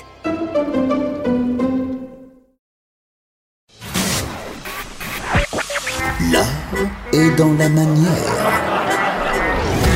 Non, c'est pas de la comédie. C'est politiquement incorrect avec Martineau. Ça risque d'être la plus grande bataille de notre vie. COVID-19. Alors, c'est Vincent Dessureau, notre couteau suisse, canif suisse. Salut Vincent. Salut. Écoute, juste pour toi, j'ai trouvé une recette de ragoût de pangolin. sur Internet, Ben, pour c'est- vrai? Pour vrai? T'as Eh oui, ça où? Sur, ça- euh, Dans un, un site africain. Un site de cuisine africaine. Alors, 20 minutes, ça prend une cocotte minute. Oui. Ça prend 20 minutes, un kilo de viande de pangolin, un litre d'eau, deux oignons, des petites branches de thym. Ah, mais tu peux Un petit peu de thym avec le pangolin, là. Donc, pour le temps des fêtes, ça serait bien. Ben oui, deux feuilles de laurier. Oui. Hein, tu, tu sens le, ça goûte, là, sais. Oui, je, je le goûte déjà. Est-ce que c'est un peu. euh, Ben, regarde, goûte ça, un- la photo. Ben, mais, ça- mais ça goûte-tu un peu la viande de, de bois? Ils disent que ça goûte euh, le ragoût de gibier. Ah, ben c'est ça. C'est comme le gibier. Un petit peu de gibier. Un petit peu de chevreuil. Mais. euh, Donc, le mais- ragoût de pangolin. Mais je pense, Richard, pour te rassurer, je pense que le danger, c'est pas de manger vraiment un ragoût de pangolin. Le, le problème, c'est de mélanger dans des petits espaces, dans des marchés, différents animaux sauvages. Oui. Donc, le fait de manger du pangolin, à mon avis, s'il est bien élevé dans une, une ferme sécuritaire en Afrique, quelque part. Ben, on mange bien des pigeons, des pigeons de, de cultivés. Là. Voilà, cultivés. On Donc, euh, oui. Donc, euh, peut-être dans le prochain livre de Ricardo, le ragoût de pangolin. Pourquoi pas? Alors, écoute, euh, des- sur une note beaucoup plus euh, sérieuse, Oui. le cap des 50 000 morts qui sera franchi aujourd'hui. Oui, c'est quand même toujours ce genre de cap un peu euh, symbolique, là, mais qui nous, euh, qui nous montre l'ampleur de ce qu'on vit. Là. On est à 48 500 morts là, présentement, euh, donc dans les cas officiels. Alors, on va, euh, là, présentement, on monte presque de 5 000 morts par jour là, dans le monde. Alors, euh, on, on verra à la fin de la journée, là, mais entre autres aux États-Unis hier. Puis ça dépend toujours, tu prends de quelle heure à quelle heure. là. Mais hier, en 24 heures, euh, on a plus de 1000 morts aux États-Unis, dépendamment de où on se place là, dans la journée. Mais c'est euh, la, plus- la journée la plus mortelle aux États-Unis depuis le début, avec plus de 26 000 nouveaux cas. Alors, faudra, euh, tu sais, le taper la courbe, faudra le faire aux États-Unis. On comprend que là, on a des projections qui amènent jusqu'à 240 000 morts. Donc, ça on devrait voir malheureusement ce chiffre-là monter. Et toujours dans les statistiques, même si c'est toujours assez lourd, l'Espagne a dépassé le cap des 10 000 morts. Le cap des 1000 morts franchi en Belgique. Alors, c'est beaucoup. euh, le taux de décès, on sait, l'OMS disait hier, là, en une semaine, le nombre de décès a doublé, alors qu'on est dans. que la pandémie a commencé au début de l'année. Alors, on voit une accélération du nombre de décès, alors que le ministre de la Santé israélien, tu sais, quand ton ministre de la Santé est testé positif, c'est ce qui arrive en, en Israël. Alors, ça montre que même les gens les plus haut placés là, sont, ne sont pas vulné- invulnérables. Et dans les Figaro, dans le Figaro, j'ai lu là, que ça commence à frapper l'Afrique. OK, il y a un gros texte sur l'Afrique. Écoute ça. Euh, en- entre autres en Afrique du Sud. En Afrique du Sud, là, ils ont 3000 lits d'hôpital pour 58 millions d'habitants. 3000 lits pour 58 millions d'habitants. Juste au Québec, on en a 6 000 de libres. Écoute, ils disent que c'est la prochaine bombe atomique. C'est vraiment Ben, l'Afrique, parce qu'il n'y a pas de confinement. Là. Tu peux pas confiner en Afrique. là. Les gens vivent là, dans les bidonvilles. Surtout que euh, on, je veux dire, dans la guerre à l'équipement, ils vont passer dernier. là. Tu vois, Ben comme oui. les- déjà présentement des pays comme la France ou euh, nous-mêmes, on passe deuxième euh, ou même plus loin à raison des États-Unis qui rachètent Ben, c'est euh, ça, l'équipement. j'ai vu ça dans le devoir. C'est comme un encan. là, Ces temps-ci, c'est un encan mondial pour l'équipement. Puis les Américains arrivent avec leurs grosses bottes, puis avec un dollar très fort. Puis eux autres, là, ils sont prêts à payer le double. Fait qu'ils arrivent, paf! Fait que là, c'est eux autres qui ramassent la mise. Oui, ben en fait, c'est ceux qui en fabriquent aussi des masques et qui vendent au plus fort la poche qui, euh, qui, qui font de l'argent en ce moment parce que les prix ont explosé, évidemment, entre autres des masques N95 ou d'autres. Euh, Andrew Cuomo, là, le gouverneur de New York, disait des masques qu'on payait 82 sous. Là. là, on les payait il y a quelques jours 4 dollars et là, on est rendu à 7 dollars en raison des enchères entre les États et entre les pays. Donc, euh, ça fait, ça fait une surenchère. Aïe, aïe. Écoute, le Québec, justement, qui est dans Ben- la course contre la monde pour trouver de l'équipement. Oui, je voulais revenir sur ce dossier quand même euh, fascinant de notre bureau d'enquête euh, qui euh, bon, a eu plus d'informations sur cette course que mène le gouvernement du Québec pour trouver de l'équipement. On sait, on a dit plus tôt cette semaine qu'on en avait pour 3 à 7 jours. Je pense que tout le monde a été très saisi par cette nouvelle-là. Finalement, on en a maintenant en raison de quelques arrivages là, pour 7 jours, donc maintenant 6. Euh, ce qu'on comprend, c'est que du côté des ministères, le ministère de la Santé, on a 170 personnes qui travaillent temps plein à essayer de faire euh, venir de l'équipement au Canada. Euh, à regarder aussi des offres, là, parce qu'il y a des compagnies, il y a plein de monde, des importateurs qui appellent, disent, ben voyons, moi j'en ai d'accessibles, j'en ai Ben oui. d'accessibles. Euh, pourquoi le, le- le- le- le ministère de la Santé, euh, bon, on utilise pas ma source? On essaie de démêler là-dedans là, ce qui est le plus efficace, de dé- départager aussi les faux produits, parce qu'il y en a des produits qui sont qui ont pas les bonnes certifications, euh, des produits russes par exemple, des contrefaçons. Faut essayer de parce que si tu te retrouves là à amener un conteneur là de 1 million de de masques, mais qui sont, euh, euh, qui sont que, frauduleux. Ben, j'imagine, mais tu il y a- y, a- y a le crime organisé qui veut se faire de l'argent aussi, Ben, là, puis qui font des faux masques. C'est sûr. Ben là, tu es dans l'urgence. Donc, jusqu'où tu vas pour prendre des risques? Euh, le ministère qui examine donc toutes les propositions d'entreprise aussi. Puis on le voit d'ailleurs dans les prix, le N95 livré par bateau. C'est beau, le si t'as quelqu'un qui est prêt à t'en envoyer. Par bateau, c'est 5 à 6 semaines. On va en avoir des masques là, dans 6 semaines. Le problème, c'est d'en avoir la semaine prochaine. Et ça, c'est un défi qui devient de plus en plus compliqué. Bon, on aurait dû développer, on aurait dû développer des entreprises qui font des masques ici. On sent- là, on est, tous, on est tous dépendants de la Chine. La Chine est le plus grand producteur de masques au monde. on attend tous, on fait la queue avec notre numéro comme chez le boucher devant un Chinois. Alors que, tu sais, c'est ça, ça fait aussi la délocalisation. là. On prend nos entreprises, on les envoie en Chine, puis après ça, on est hyper dépendant de la Chine. Et là, on peut s'en- s'entendre que ton discours, admettons, très, euh, là, faut, faut régler les problèmes euh, en Chine pour que ça se reproduise. Ben, quel gouvernement va faire ça en ce moment? Ben non. À gueuler contre la Chine alors non. qu'on attend des livraisons le plus Tout rapidement possible. ouais. Tout à fait. Une étude qui confirme un symptôme particulier de la COVID-19. Oui, il faut rappeler euh, l'histoire de l'odorat. Oui. Euh, Antoine, mais il l'a- il l'avait perdu. Antoine avait ça et ça devient vraiment là, le, le- le- le symptôme qu'il faut surveiller. Euh, nouvelle étude là, publiée dans les dernières heures de l'Université de Mons en Belgique auprès de 400 patients. On remarque que 86% des patients qui ont des, entre autres des symptômes non sévères, là, le symptôme qui est facile à remarquer, c'est des troubles de l'odorat. D'ailleurs, notre collègue, tu le disais, là, Antoine a fait la bonne chose. Dès qu'il y a eu un doute, il est allé sentir son parfum. Il est allé sentir ses shorts de sport. Là. Des choses où tu es sûr que ça ne sent plus rien. Et on parle dans, la, dans bien des cas là, de perte de l'odorat, mais complète. là. Alors, si vous avez un doute, euh, et dans certains, certains experts disent que ça pourrait même être un symptôme qui euh, t'amène directement à un diagnostic. C'est-à-dire que si t'as- tu perds l'odorat d'un coup, c'est la COVID-19, c'est pas d'autre chose. Ah oui. Alors, euh, vraiment, so- soyez C'est le symptôme. C'est le symptôme, particulièrement chez les jeunes et ceux qui, sont, euh, qui, qui ont moins d'autres symptômes. explosion des demandes de chômage aux États-Unis, Ah bien oui. sûr, sont comme nous. Oui, sauf qu'on s'attendait, là, les, les, les économistes parlaient de 3,5 millions de demandes de chômage qui étaient prévues cette semaine. là, pour la statistique qui est sortie ce matin, finalement, c'est 6,6 millions euh, d'Américains qui se sont mis au chômage euh, pour, euh, dans le courant de la semaine qui s'est terminée le 28 mars. C'est un record absolu parce que la semaine précédente, c'était 3,3 millions, un record absolu. Juste pour te montrer les nombres, par semaine, lors de l'explosion de la bulle techno, par exemple, fin des années 90, début 2000, crise du pétrole dans les années 70, crise du pétrole dans les années 80, la crise économique de 2008, jamais on a dépassé, même pas rapproché le 1 million de demandes par semaine. Et là, la semaine dernière, 3,3 et cette semaine, 6,6. Euh, c'est vraiment du jamais vu aux États-Unis. La quantité de gens, là, c'est un pic historique, mais qui est sans aucune commune mesure, dans aucune crise que Attends les États-Unis ont traversée. Même la crise de 29? Euh, tu vois, ben, en fait, les statistiques, là, de, c'est qu'à cette époque-là, on n'avait pas les mêmes programmes. Donc, ce Ben oui. programme-là n'existait pas. C'est depuis 67 qu'on fait euh, euh, le, le calcul des, des de- demandes de bénéfices d'aide à la- en assurance-emploi.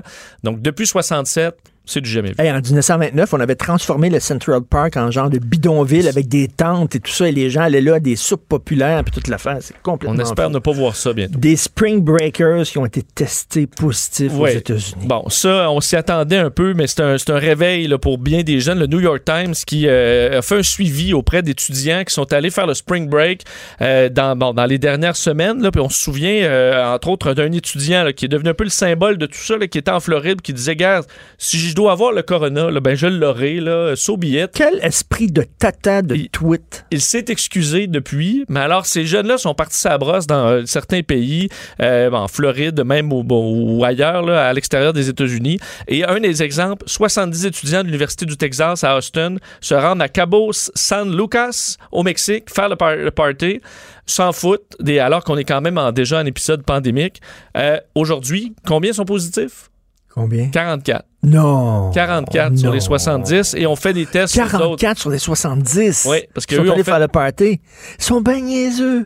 Et eux, on fait des, euh, des escales. Donc, combien là, de ils ont- personnes ils ils ont, ont contaminé euh, au total? D'autres jeunes, l'Université de Tampa, l'Université du Wisconsin, euh, plusieurs universités américaines sont aux prises là, maintenant avec des spring breakers, des gens qui sont partis en relâche, faire se saouler la gueule un peu partout et qui maintenant ont la COVID-19. La plupart vont s'en tirer, là. Mais combien de personnes ils vont tuer au passage? Alors, ils vont euh, peut-être gagner, ils vont peut-être gagner un Darwin Award Euh, à la fin de l'année. ça, c'est Qui fort, sait? c'est fort possible Comme que le gars soit- l'hôtel qui a ouvert son son hôtel pour le mariage de sa fille. Darwin Award, ça. Absolument. La justice qui serre la vis aux contrevenants pendant la pandémie. Oui, rappelez, euh, en fait, alors que l'OMS a répété sa mise en garde aux jeunes, c'est un peu dans le même euh, le lien là, avec les Spring Breakers, mais il y a, il y a une, euh, plusieurs nouvelles aujourd'hui concernant des, des disons, des, la justice qui frappe sur ceux qui ne respectent pas les règles. La justice britannique condamne à six mois de prison un homme qui a volé de l'équipement médical euh, dans une ambulance à Londres. Un homme de 35 ans. faut dire qu'il a attaqué les policiers aussi au passage, mais six mois de prison, vol d'équipement. D'ailleurs, on a retrouvé l'équipement. Malheureusement, il était dans une, partie des cas là, donc inutilisable. Et le président des Philippines qui dit on va tuer les perturbateurs, ceux qui ne respectent pas le confinement. Dit, au lieu de causer des problèmes, je vais vous envoyer dans la tombe. Euh, le problème, c'est qu'aux Philippines, là, alors que tout le monde est en confinement, ben, il y a justement des endroits où il y a d'extrême pauvreté, il n'y a pas de programme. Alors, il y a des manifestations contre l'État. Mais là, comment tu fais une manifestation en respectant le 2 mètres? Euh, alors, c'est très compliqué dans des pays pauvres. C'est flyé, ça, euh, aux Philippines, qui avait dit qu'il fallait tuer, fallait tuer, les trafiquants de drogue aussi, ça, C'est un, en fait, généralement, ces généraux, après ça, vont revenir sur ces propos pour dire, non, non, c'est emporté. D'ailleurs, ce qu'on a dit, là, on va pas se mettre à tirer sur tout le monde qui fait un pique-nique, mais euh, ça montre quand même une hausse de ton, là, du moins. Écoute, j'ai vu une photo dans le Figaro euh, d'aujourd'hui, justement, en Afrique du Sud. Il y avait un, attroupement. Les gens ne respectaient pas la distanciation. Puis les, policiers sont arrivés avec un, les 12 pompeux, là, tu sais, oh, oh. Puis ils pointaient, là. Ben, en fait, dans ma tête, tu pas besoin, comme ici, tu n'as pas besoin d'avoir un 12 pompeux, tu as besoin d'avoir un carnet de contravention. Oui. 1000 pièces chaque, je t'annonce que les pique-niques, il n'y en aura plus. Là. Il n'y en aura plus. Puis il y a une vedette qui a fait une mauvaise blague au je termine Hier, on disait, là, on, qui on, disait c'est annulé le poisson d'avril, mais une vedette internationale de K-pop, tu le connais probablement pas, euh, Richard, c'est Jay Jung. Connais-tu bien ta K-pop? C'est le band JYJ qui euh, sont bon, très populaires. Euh, ben, Jang, euh, Kim Jae-jung, qui a, décidé sur ses réseaux sociaux de dire qu'il avait la COVID-19 en raison, bon, qu'il n'avait pas respecté les règles et tout ça. C'était un poisson d'avril, mais là, ça, tout le monde l'a tellement mal pris. On cherchait le tata du jour, il allait faire une mauvaise joke. Ben, c'est lui. Et là, maintenant, il y a des pétitions qui demandent qu'il soit puni. Il s'est excusé autant qu'il a pu, disant qu'il voulait faire réfléchir les gens, mais une mauvaise blague. Alors, il y en a un qui a fait, C'est quoi son groupe? C'est JYJ. OK, euh, je chante-moi là de leur tune. J'en ai pas en tête, là. Mais surtout, j'ai de la misère à te chanter de la K-pop. la langue est. Je connais un peu BTS, là. C'est sûr que je connais, mais. Euh, OK, petite K-pop. pas te chanter. On, on peut-être on, peut on mettra un extrait, tiens, Oui, on fait une chorégraphie OK, merci beaucoup. Bonne journée, Vincent Dessureau. Pendant que votre attention est centrée sur cette voix qui vous parle ici, ou encore là, très loin là-bas, ou même très, très loin. Celle de Desjardins Entreprises est centrée sur plus de 400 000 entreprises partout autour de vous. Depuis plus de 120 ans, nos équipes dédiées accompagnent les entrepreneurs d'ici à chaque étape pour qu'ils puissent rester centrés sur ce qui compte, la croissance de leur entreprise. Martino, le seul qui peut tourner à droite sur la rouge à Montréal. Politiquement incorrect. Mais c'est politiquement correct de l'écouter. Alors hier, euh, d'ailleurs, j'écris là-dessus aujourd'hui, je posais la question dans une crise, quand tu es la figure d'autorité principale, un premier ministre comme M. Legault, est-ce que tu rassures le public quitte à lui cacher certaines informations importantes ou tu lui donnes l'heure juste quitte à créer un sentiment de panique? C'est pas évident comme question. Est-ce que tu rassures, mais tu caches certaines informations, ou tu fais le jeu de la transparence, tu joues le jeu de la transparence, tu dis ce qu'il y en est, mais tu peux inquiéter euh, la population? On en parle avec Adrien Pouliot, chef du Parti conservateur du Québec. Salut, Adrien.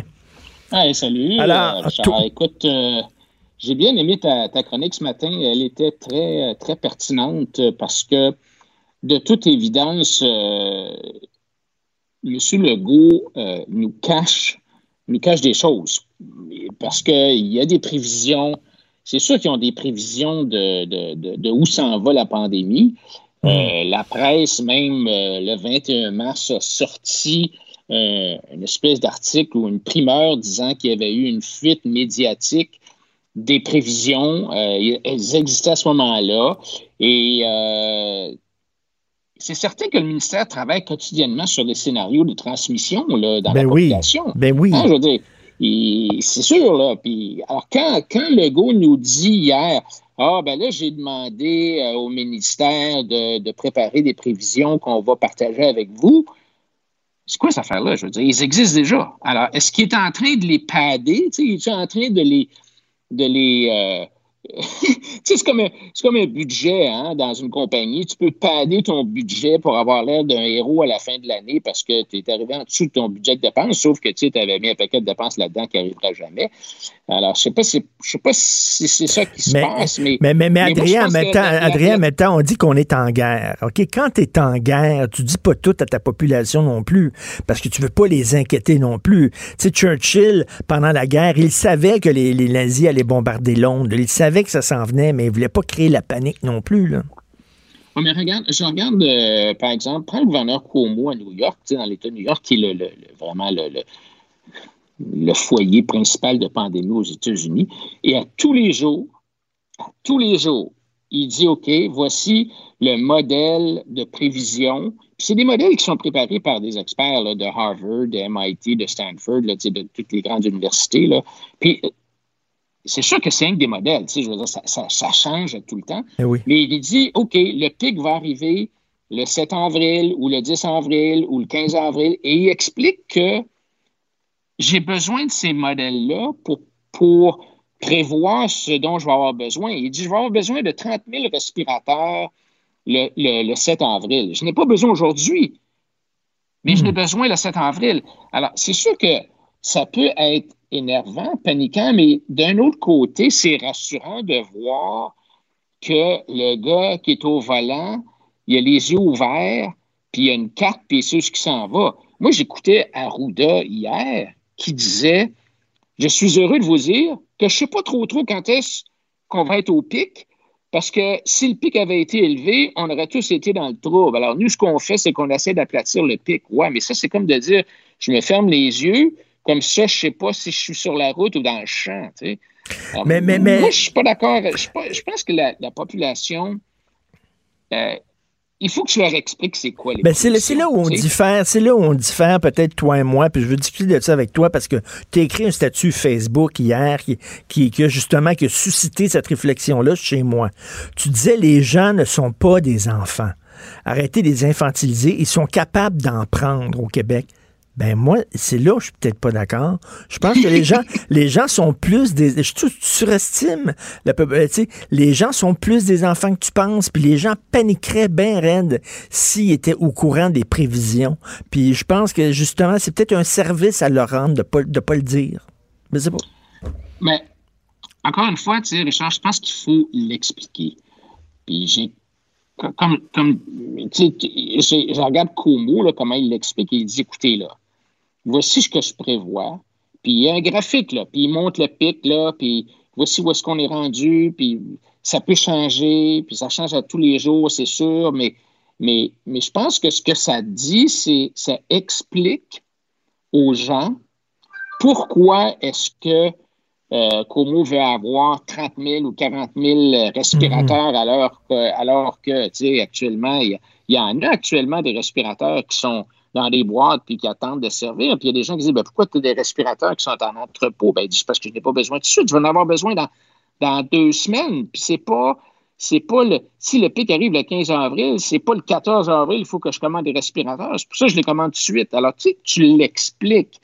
Tu, tu, tu, parce que je pense que si tu. La transparence, Richard, dans une situation de crise, c'est important. Il faut que le leader soit transparent parce que tu veux embarquer la population tu veux qu'il soit d'accord avec toi? Il y a des gens qui vont dire, il y a des gens qui vont dire le leader est comme un bon père de famille et le bon père de famille, il ne, il ne laisse pas transparaître sa nervosité à ses enfants parce que ça va rendre ses enfants nerveux. Le leader, on attend le mm-hmm. leader, tout va bien, tout est correct, faites-vous en pas. Lui qui capote, lui ici les chiffres, lui ici, mais il n'y a pas besoin d'être transparent à tout prix, il te protège. Il y a des gens qui vont dire c'est plutôt ça le rôle d'un leader.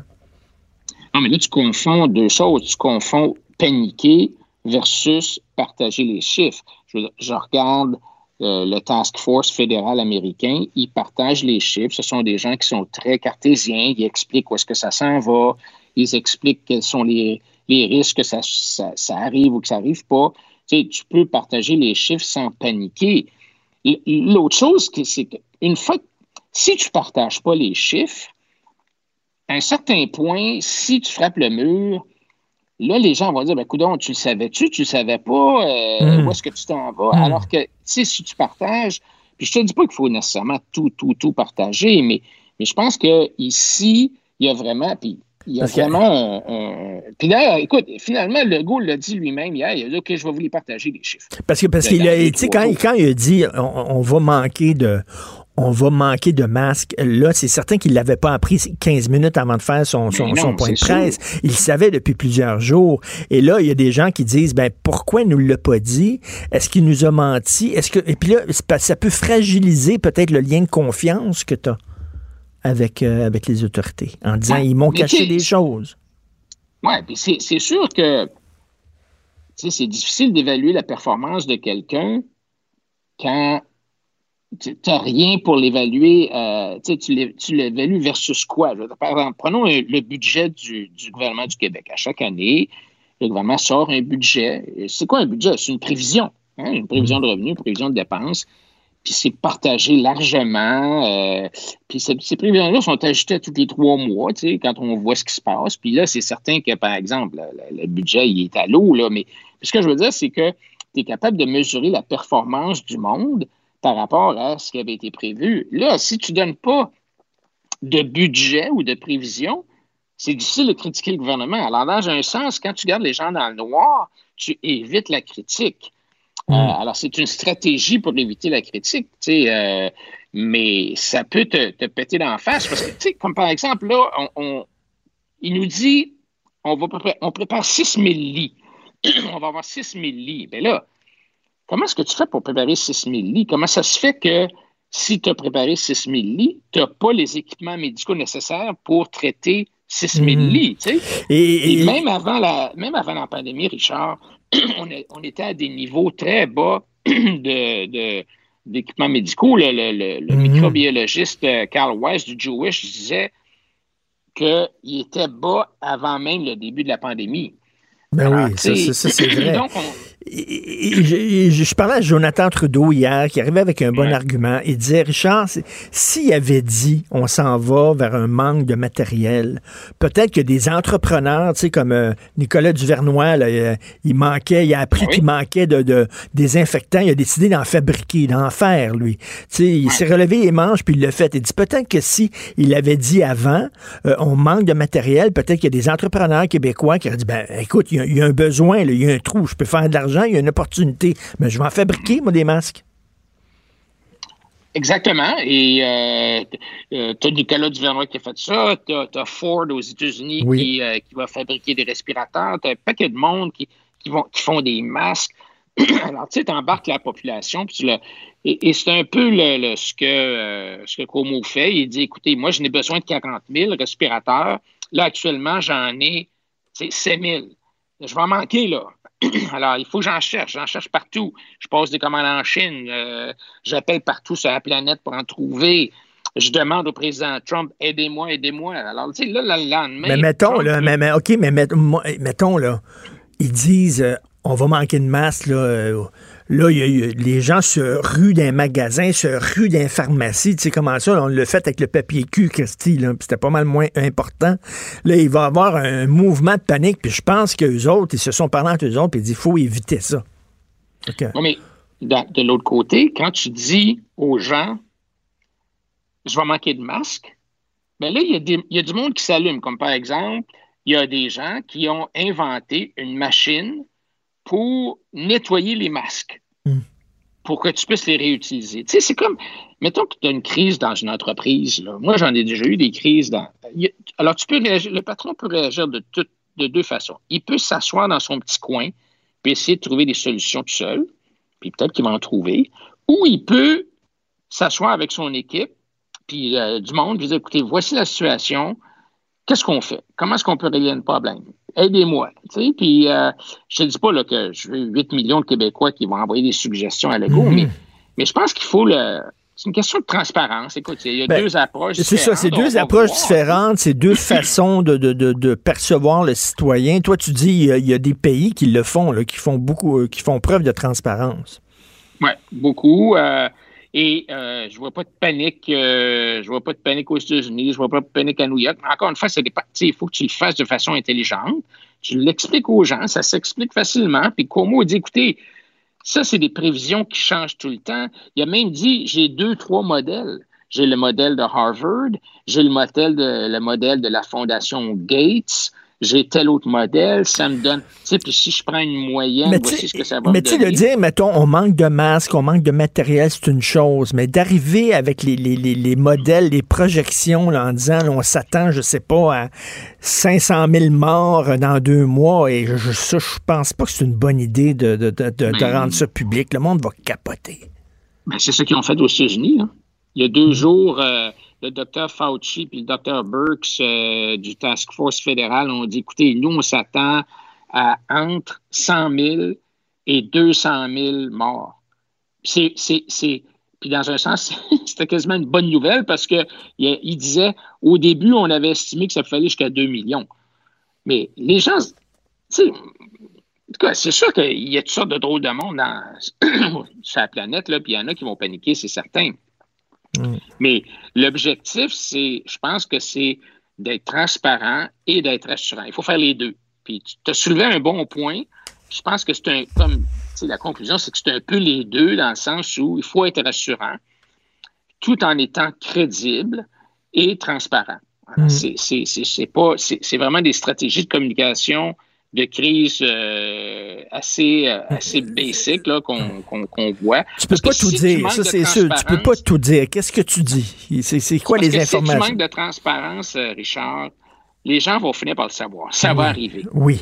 et, une fois que c'est arrivé, là, les gens perdent confiance, puis tu risques de ne plus être capable de redonner la confiance. Là, tu es tout semaine transparent puis de dire, écoutez, voici ma prévision, puis la semaine suivante, tu dis, écoutez, ben là, la prévision a changé, j'ai des faits additionnels, puis le pic, au lieu d'arriver le 7 avril, on pense maintenant qu'il va arriver le 30 avril, et voici pourquoi je vais mm. rallonger la période de confinement. Regarde, là, là, la période de confinement au Québec, elle n'a pas été changée. Elle n'a pas changé encore, là. On est encore supposément au 13 avril. Y a-tu quelqu'un qui croit ça? Québec qui pensent que. Ben non, tu as, vu, Toronto, ils ont mis ça jusqu'à la fin juin. Là. Ils ont ah rallongé de trois mois à Toronto. Alors, tu sais, je veux dire, la, période de fin de confinement hmm. du, 13 avril, c'est une joke. Là. Il faut pas trop, comme, comme disent les Anglais, sugar coated. Il faut pas, il faut pas que tu, tu, dors la pilule trop, là, parce qu'à un moment donné, là, regarde, il le dit, là, on va manquer de masse parce que là, on a frappé le mur. Là. Il était obligé de le dire parce que ça, ça sortait. Là. les gens dans le milieu de, des travailleurs de la santé, là, ils, parlaient de plus en plus. Là, voyons donc, ça n'a pas de bon sens. Madame McCann nous dit n'importe quoi. Tout ça. Il fallait qu'ils le disent. Mais là, les gens disent Ah, donc, il nous a menti. Donc, le prochain point de presse, euh, il faut-tu que je le croie? je le crois pas. Fait que là, ça, ça. brise un peu le lien de confiance que tu je, je, comprends ton, ton truc. Mais c'est pas évident. Hein? Quand même, euh, on est des gérants d'estrade, faut le dire. là. Oui, c'est sûr, c'est sûr. Mais, mais moi, ce qui me ce qui m'inquiète un peu, c'est aussi comment est-ce qu'on va se sortir de tout ça, là. Euh, euh, pour l'instant, M. Legault nous dit ah, on fait bien des tests, on est parmi les meilleurs sur la planète à faire des tests. là. C'est bien beau, mais, mais moi, je pense qu'on ne teste pas la bonne affaire, dans le sens où actuellement, on teste seulement les gens pour savoir s'ils l'ont ou s'ils l'ont pas le virus actuellement. Hmm. Mais il faut commencer à tester aussi pour savoir si les gens l'ont eu et ont bâti une réaction immunitaire parce que, en tout et moi, Richard, comment ça va finir cette affaire-là? Comment est-ce qu'on va sortir de ça? Ben, une des façons de s'en sortir, c'est de dire, OK, toi, Richard, imagine-toi donc que tu le savais peut-être pas, mais tu l'as eu. Tu sais, là, hmm. quand tu as commencé à renifler, hmm. là, euh, milieu février, là, euh, au bureau, là, ben, c'était ça, tu l'as eu, tu ne le savais pas. Tu as bâti des anticorps et maintenant tu es immunisé. Donc, toi, Richard, on va te donner un certificat d'immunité comme ils, ont, comme ils sont en train de songer à le faire en Allemagne. Et tu vas pouvoir aller retourner travailler. Mais tu peux, un, retourner travailler, tu peux aller voir ta, ta, grand, ta, ta, belle-mère euh, au CHSLD peut-être, euh, euh, tu peux sortir. Eh ben, alors, il faut qu'on commence à penser à ça parce qu'autrement, le, confinement, on va attendre quoi? Qu'il n'y ait plus un seul cas au Québec pour finir le confinement? Mais tu sais, je veux dire, il y a un coût, il y a un coût social au confinement dont on parle pas beaucoup, mais euh, il, y a un, il, y a un, coût, là, tu sais, je veux dire, mm. regarde les ventes d'alcool euh, au, en Amérique du Nord, les ventes d'alcool, là, ça a explosé. Ben oui, non, non, il y, a, il, y a, un coût, il y a un coût social, effectivement. Écoute, j'invite les gens à aller euh, te lire, bien sûr, sur ton euh, statut Facebook où tu nous fais part, justement, de tes réflexions, puis on se reparle de toute façon la semaine prochaine. Bon week-end, Adrien. OK, puis on lâche pas, puis bonne santé à tout le monde. Portez-vous bien. Merci, toi aussi, Adrien Pouliot, chef du Parti conservateur du Québec. Pendant que votre attention est centrée sur cette voix qui vous parle ici, ou encore là, tout près ici, très loin là-bas, ou même très, très loin, Celle de Desjardins Entreprises est centrée sur plus de 400 000 entreprises partout autour de vous. Depuis plus de 120 ans, nos équipes dédiées accompagnent les entrepreneurs d'ici à chaque étape pour qu'ils puissent rester centrés sur ce qui compte, la croissance de leur entreprise.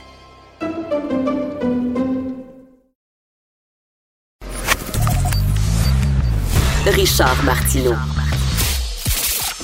Politiquement incorrect. Cube Radio. Habituellement, je lui parle le vendredi, mais là, euh, on fait une exception à la règle. On lui parle aujourd'hui. Salut François Lambert. Salut Richard Martineau. Écoute, euh, François, arrête là avec tes produits de l'érable. On a besoin d'entrepreneurs qui fabriquent des masques. Fait que tu vas te mettre au masque, mon gars. Ben écoute, euh, il y a, quelqu'un qui, il y a un, entrepreneur qui m'a écrit hier, euh, il a fait des visières, il ne sait pas comment les vendre. Je vais peut-être en parler. Je veux, veux juste pas euh, qu'il y ait des charlatans parce que, tu sais, Richard, il y a beaucoup de charlatans en ce moment. Hein, dans, dans, l'eau aussi, des, des gars qui essaient de faire une passe, mettons, avec le purel, avec des masques. sais, moi, ce qui m'intéresse là-dedans, à la fin, c'est qui va être encore là la crise. Quelqu'un qui va acheter des cigarettes euh, illégales comme les gens faisaient dans le temps, au tout début, des cigarettes illégales pour les revendre euh, sur le bras, là. Mhm. Euh, on n'est pas là. Il faut regarder quel entrepreneur qu'on peut aider qui va se démarquer puis ça va devenir sa vraie business par la suite. Et non pas des, pas fly-by-night. C'est ça, pas un fly-in, fly-in, fly-out, comme on dit. Ah, il y en a, j'en reçois à tonnes de, de, de, de ça, puis ils m'énervent, ces gens-là. C'est pas ça qui c'est pas ceux-là que ça me tente de jaser. Ils veulent faire un coup d'argent rapide, puis après ça, se sortir de cette business-là. Toi, tu dis, si tu vas dans cette business-là, tu y vas in the long shot, à long terme. Ben, tu sais, il y a des distilleries, à peu près toutes les distilleries à travers le monde maintenant se mettent à faire du purel. C'est parfait parce qu'il y avait seulement une compagnie presque qui en faisait, euh, qui est purel. Et euh, maintenant, ça va être le fun parce qu'on va avoir des micro-distilleries, des micro-purels. Et ça, ça va faire vivre peut-être trois, quatre. ben oui, ça va faire vivre trois, quatre personnes. Ben et c'est ça qui est intéressant dans, dans, dans, ce, dans ce drame qu'on vit là. Ben, il y a des petites entreprises qui vont naître de ça. Puis moi, c'est ceux-là que j'ai le goût. Euh, des, c'est certain que le gars qui fait des masques, euh, des visières, je vais peut-être en parler sur ma page puis voir si quelqu'un va, va, va prendre ça au relais. Mais euh, c'est sûr qu'on manque énormément d'équipement. Hey François, je lisais un texte là, euh, dans le National Post qui pose une sacrée bonne question, qui dit, regarde, le régime chinois, là, c'est un régime autoritaire, c'est un régime dictatorial, c'est un pays qui est infréquentable. Tu sais, je veux dire, et là, on a tout délocalisé notre économie, là, puis on a envoyé des entreprises là-bas, puis tout ça, parce que ça coûtait moins cher. Mais là, on est hyper dépendant économiquement d'un pays qui n'est pas un pays honnête, qui est un pays malhonnête. Puis ils disent, à ce prix, ça a été une erreur. Puis il va falloir à un moment donné, si on revient à l'idée d'achat local, mais de production locale aussi, ça a été une erreur, ça. Ben définitivement. Puis euh, je t'ai lu ce matin euh, là-dessus.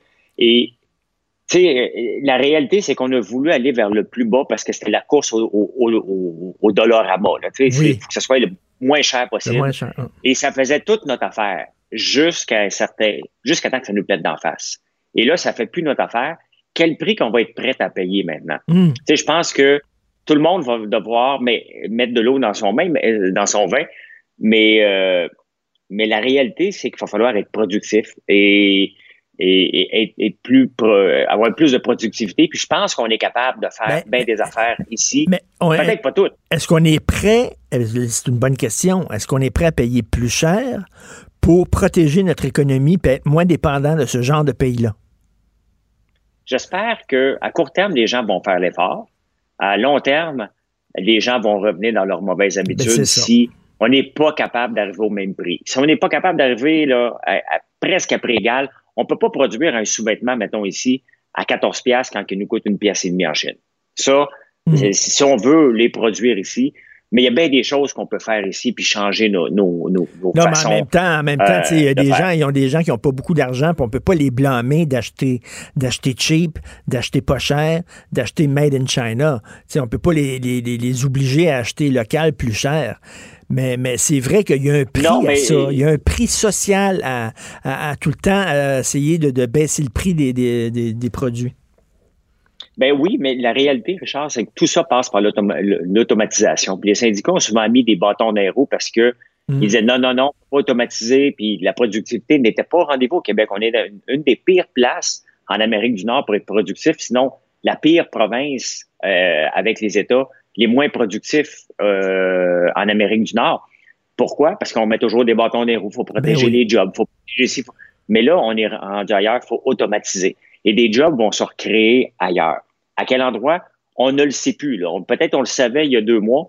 Maintenant, on ne le sait plus vers où s'en vont ces emplois-là. Mm. Personne ne peut définir c'est quoi cette nouvelle euh, économie-là. Est-ce qu'on va avoir un Amazon que Alexandre Taillefer voulait tellement faire à coup de milliards? On va en avoir un, mais euh, à coup de rien. de- il va se bâtir tout seul. tout comme c'est pas sain d'être dépendant là, au point de vue du, du pétrole de, de, de, de, de pays comme l'Arabie saoudite, par exemple, c'est pas sain aussi que notre économie soit aussi dépendante d'un pays comme la Chine. À un moment donné, ça n'a pas d'allure. là. Ben non, parce que regarde, dans le fond, là, ils nous ont donné leur merde. Ben, complètement, là. et de, un coup qu'on l'a, on surveille vers eux pour qu'ils nous donnent nous Ben oui. des masques en quantité. Ben oui, il faut tu le faire. Puis il faut les remercier. Là. Il faut, faut, faut se mettre à genoux en disant merci beaucoup de nous faire des, de, nous- de nous vendre des masques. Puis eux autres, ils sont plus dans le trouble parce que tu l'as dit, c'est un pays autoritaire. Donc, ils ont enfermé le monde en dedans. Ben ouais. Ils ont fumigés. euh, euh, ils ont boucanés à l'os. Et il y a moins de cas en ce moment. Et pendant ce temps-là, le reste de la planète souffre. Et ils nous vendent des masques à pleine capacité. Les usines roulent à fond de train euh, partout en Chine. Puis là, les Américains arrivent, eux autres, comme un encamp mondial. Les Américains, ils ont un dollar, ils ont un dollar fort, ils ont une grosse économie, fait qu'ils achètent à deux fois le prix euh, les masques, puis c'est eux autres qui remportent le- les masques que nous autres, on voudrait acheter, ça en va aux Américains. Ben, c'est sûr, notre dollar est rendu à 70 cents, Richard. Donc, en partant, on a 35% de différence, 30-35% avec les États-Unis. Il faut combattre ce marché-là, un peu comme l'Arabie saoudite, t'en parles. Mais l'Arabie saoudite, elle vient de foutre, en, en plus qu'on avait le, le- le- la COVID-19 des jambes, eux autres ont décidé de faire une guerre de prix avec la Russie pour foutre l'économie du pétrole mondial à terre. Ben là, la, la- la- la réalité, c'est que hier, aux États-Unis, le plus grand producteur de gaz de schiste a déclaré faillite. Et le baril de pétrole en Alberta, qu'on aime ou pas l'environnement, là, il se vend en bas de 5 piastres, le baril de pétrole à Albertain. Ça coûte à peu près 25 piastres. Donc là, ils sont à la veille de rouler à perte. Ça ne durera pas à perte longtemps, là. Ben non. Donc, euh, euh, on a deux personnes parmi les pires économies. On a l'Arabie saoudite qui a aucun respect des droits humains. On a la Chine et on se fait contrôler complètement par ces deux puissances-là. Incroyable. C'est pas. euh, Il y a quelque chose. Il va y avoir une réflexion, plusieurs réflexions à faire en sortant de cette crise-là, mais notre dépendance à des pays qui ne partagent absolument pas nos valeurs. Et euh, non, ça, il y, a, il y a des questions à se poser. Merci beaucoup, François. Fais attention à toi. Merci, toi aussi. Et comme il dit, il faut mettre de l'eau dans son bain. Au lieu de l'eau dans son vin, c'est un beau lapsus. Euh, Jonathan, salut. Moi, j'aimerais mieux mettre du vin dans mon bain. Qu'est-ce que t'en penses? hey, savez-vous quoi, là, tout le monde? On devrait mettre du vin dans notre bain? Puis là, tu, vides le bain au fur et à mesure, là. Comment ça va? Ça va, ça va, ça va, ça va, ça va, ça va. Hey, je je- je l'avais mentionné hier, là, mais tu sais, euh, ce matin, là, au moment où je te parle, là, ma conjointe, elle vient de commencer une garde de 24 heures à l'hôpital. Puis elle n'a pas de masque pour euh, s'en mettre en tout temps. euh, même s'il y a des recommandations qui vont à l'effet que les gens du secteur de la santé devraient porter, pas les masques N95, mais au moins les, euh, les, les autres, là, les petits masques, là, tu sais. Ouais. Dans un monde idéal, ils devraient tout en porter pour être certains, tu sais. Mais il n'y en a pas. Il n'y en a pas. Écoute, 24 heures. Là. peux-tu croire, ma blonde là, est, gynécologue. Quand elle part pour une garde ou qu'elle part travailler le matin, normalement, c'est bonne journée, mon amour. On se voit demain. J'espère avoir le temps de dormir. Peux-tu croire que ce matin, le plus sérieusement du monde, je lui ai dit, sois prudente. Ah ouais. En, tu dis ça quand quelqu'un s'en va sa route dans une tempête de neige, ça. Là, j'ai dit sois prudente. Puis encore une fois, je le répète, je parle de mon exemple pas à cause de mon nombril parce que ça reflète la réalité de milliers de milliers de gens dans le National Post, Il y, a un texte là-dessus dans le National Post en disant jusqu'où euh, tu mets ta sécurité en danger. Ça fait partie de la job. Hein, le serment d'Hippocrate, c'est ça. Même si, euh, même si ta santé est à risque, tu continues d'exercer ton métier. C'est comme ça que les pompiers font. Les, bon. Mais à un moment donné, c'est pas un pacte de suicide non plus, le serment d'Hippocrate. C'est pas un pacte de suicide. C'est ça. Mais en même temps, si, mettons, moi, ma blonde me disait, écoute, je pense que je rentrerai pas travailler, je lui dirais malheureusement, tu peux pas faire ça. Et, ça, c'est un dilemme. Puis je voulais l'aborder cette semaine. toi, j'ai pas eu l'occasion de, le faire parce qu'on a vu des cas. Euh, les médecins ne m'ont entendu parler, mais c'est peut-être parce que les, associations qui les représentent en ont pas nécessairement parlé. Mais on a vu là, des, des éducatrices en CPE ou des infirmières ou des préposés qui veulent pas rentrer. Il y en a qui sont pas rentrés, qui veulent pas être exposés au danger. Puis là, tu as envie de dire, écoutez, prendre les, les, les, gants les plus blancs, là, immaculés, mm. trempés dans l'eau de Javel du monde, puis dire, regardez, on apprécie tellement ce que vous faites. Là. On, on, on est empathique, on sympathise, on est derrière vous. Mais sérieusement, vous devez y aller. Oui, mais en même temps, là, il faut leur assurer, il faut leur assurer une protection minimum. Là. C'est pas un suicide non plus, là, comme, tu je, parlais à Mme euh, Bédard, de, la, de FIC, puis qui me disait, euh, alors chez moi, les anges gardiens, là, on est, on est, on n'est pas là par vocation mystique, on est des travailleuses, puis on veut être protégés, puis on veut avoir des bonnes conditions de travail. Puis là, on les a plus. Ouais. Eh, en tout cas. Et quel dilemme, quel dilemme. Quel dilemme incroyable. toi, t'es dedans, toi, t'es dedans, c'est ta réalité, là. Oh oui, puis tu sais, je me pose des questions même sur euh, sur le travail là. Tu sais, je, écoute ici là, c'est réduit là le, le, staff qu'il y a ici là. Je croise à près quatre personnes par jour. Là. Mais je, le sens, Richard, là, il y, a un inconfort du fait que, tu sais, moi, ma blonde est dans le milieu de la santé. Et elle l'a pas, là. Mais vas-tu le pogner un moment donné? Ben, puis moi, je vais t'amener ça à l'Assemblée nationale? Je vais avoir un impact sur le point de presse quotidien du premier ministre parce qu'il y a du monde qui pourront plus y ah aller? Tu sais, c'est ben oui. tout ça notre réalité. Puis il y a plein de gens qui euh, qui euh, qui vivent ça dans, plusieurs euh, dans Écoute, plusieurs en France, en France, j'ai vu des infirmières. Là, il y a eu un reportage là, qui arrive chez elles, puis sur la porte, c'est marqué déménager, on veut plus vous voir. Pour la porte de leur appartement, oui. Les gens veulent plus en disant vous êtes un danger. Il y a une fille, là, il y avait un billet sur, son, sur la pare-brise de son auto. Quand est-ce que vous allez déménager? Vous n'êtes plus bienvenu dans le quartier. Parce qu'elle est infirmière. Moi, je m'étais fait rapporter euh, la semaine dernière, là, j'ai essayé de creuser ça un peu, mais en même temps, les gens sont prudents, mais que dans, dans les CPE d'urgence, là, où les, euh, les gens qui sont dans les services euh, essentiels, milieu de la santé, pompiers, policiers, qu'il y a du monde qui vont reconduire leurs enfants et qui se font regarder très, très croche, là, tu sais. Euh, même personne qui m'a parlé d'intimidation slash harcèlement, j'ai envie de leur dire Ouais, mais regardez, c'est parce qu'il faut qu'ils aillent faire leur, travail. Ces gens-là, on a besoin d'eux. Là, mais là, puis si t'es malade, sur qui, euh, tu, euh, vers qui tu vas te tourner Vers ces gens-là, voyons donc. Incroyable. Écoute, on va t'écouter bien sûr. tantôt, moi, je veux remercier mon équipe de choc, Hugo Veilleux, Alexandre Moranville, Wallet, Achille Moinet, puis on se reparle demain 8 h. Soyez prudents, passez une belle journée.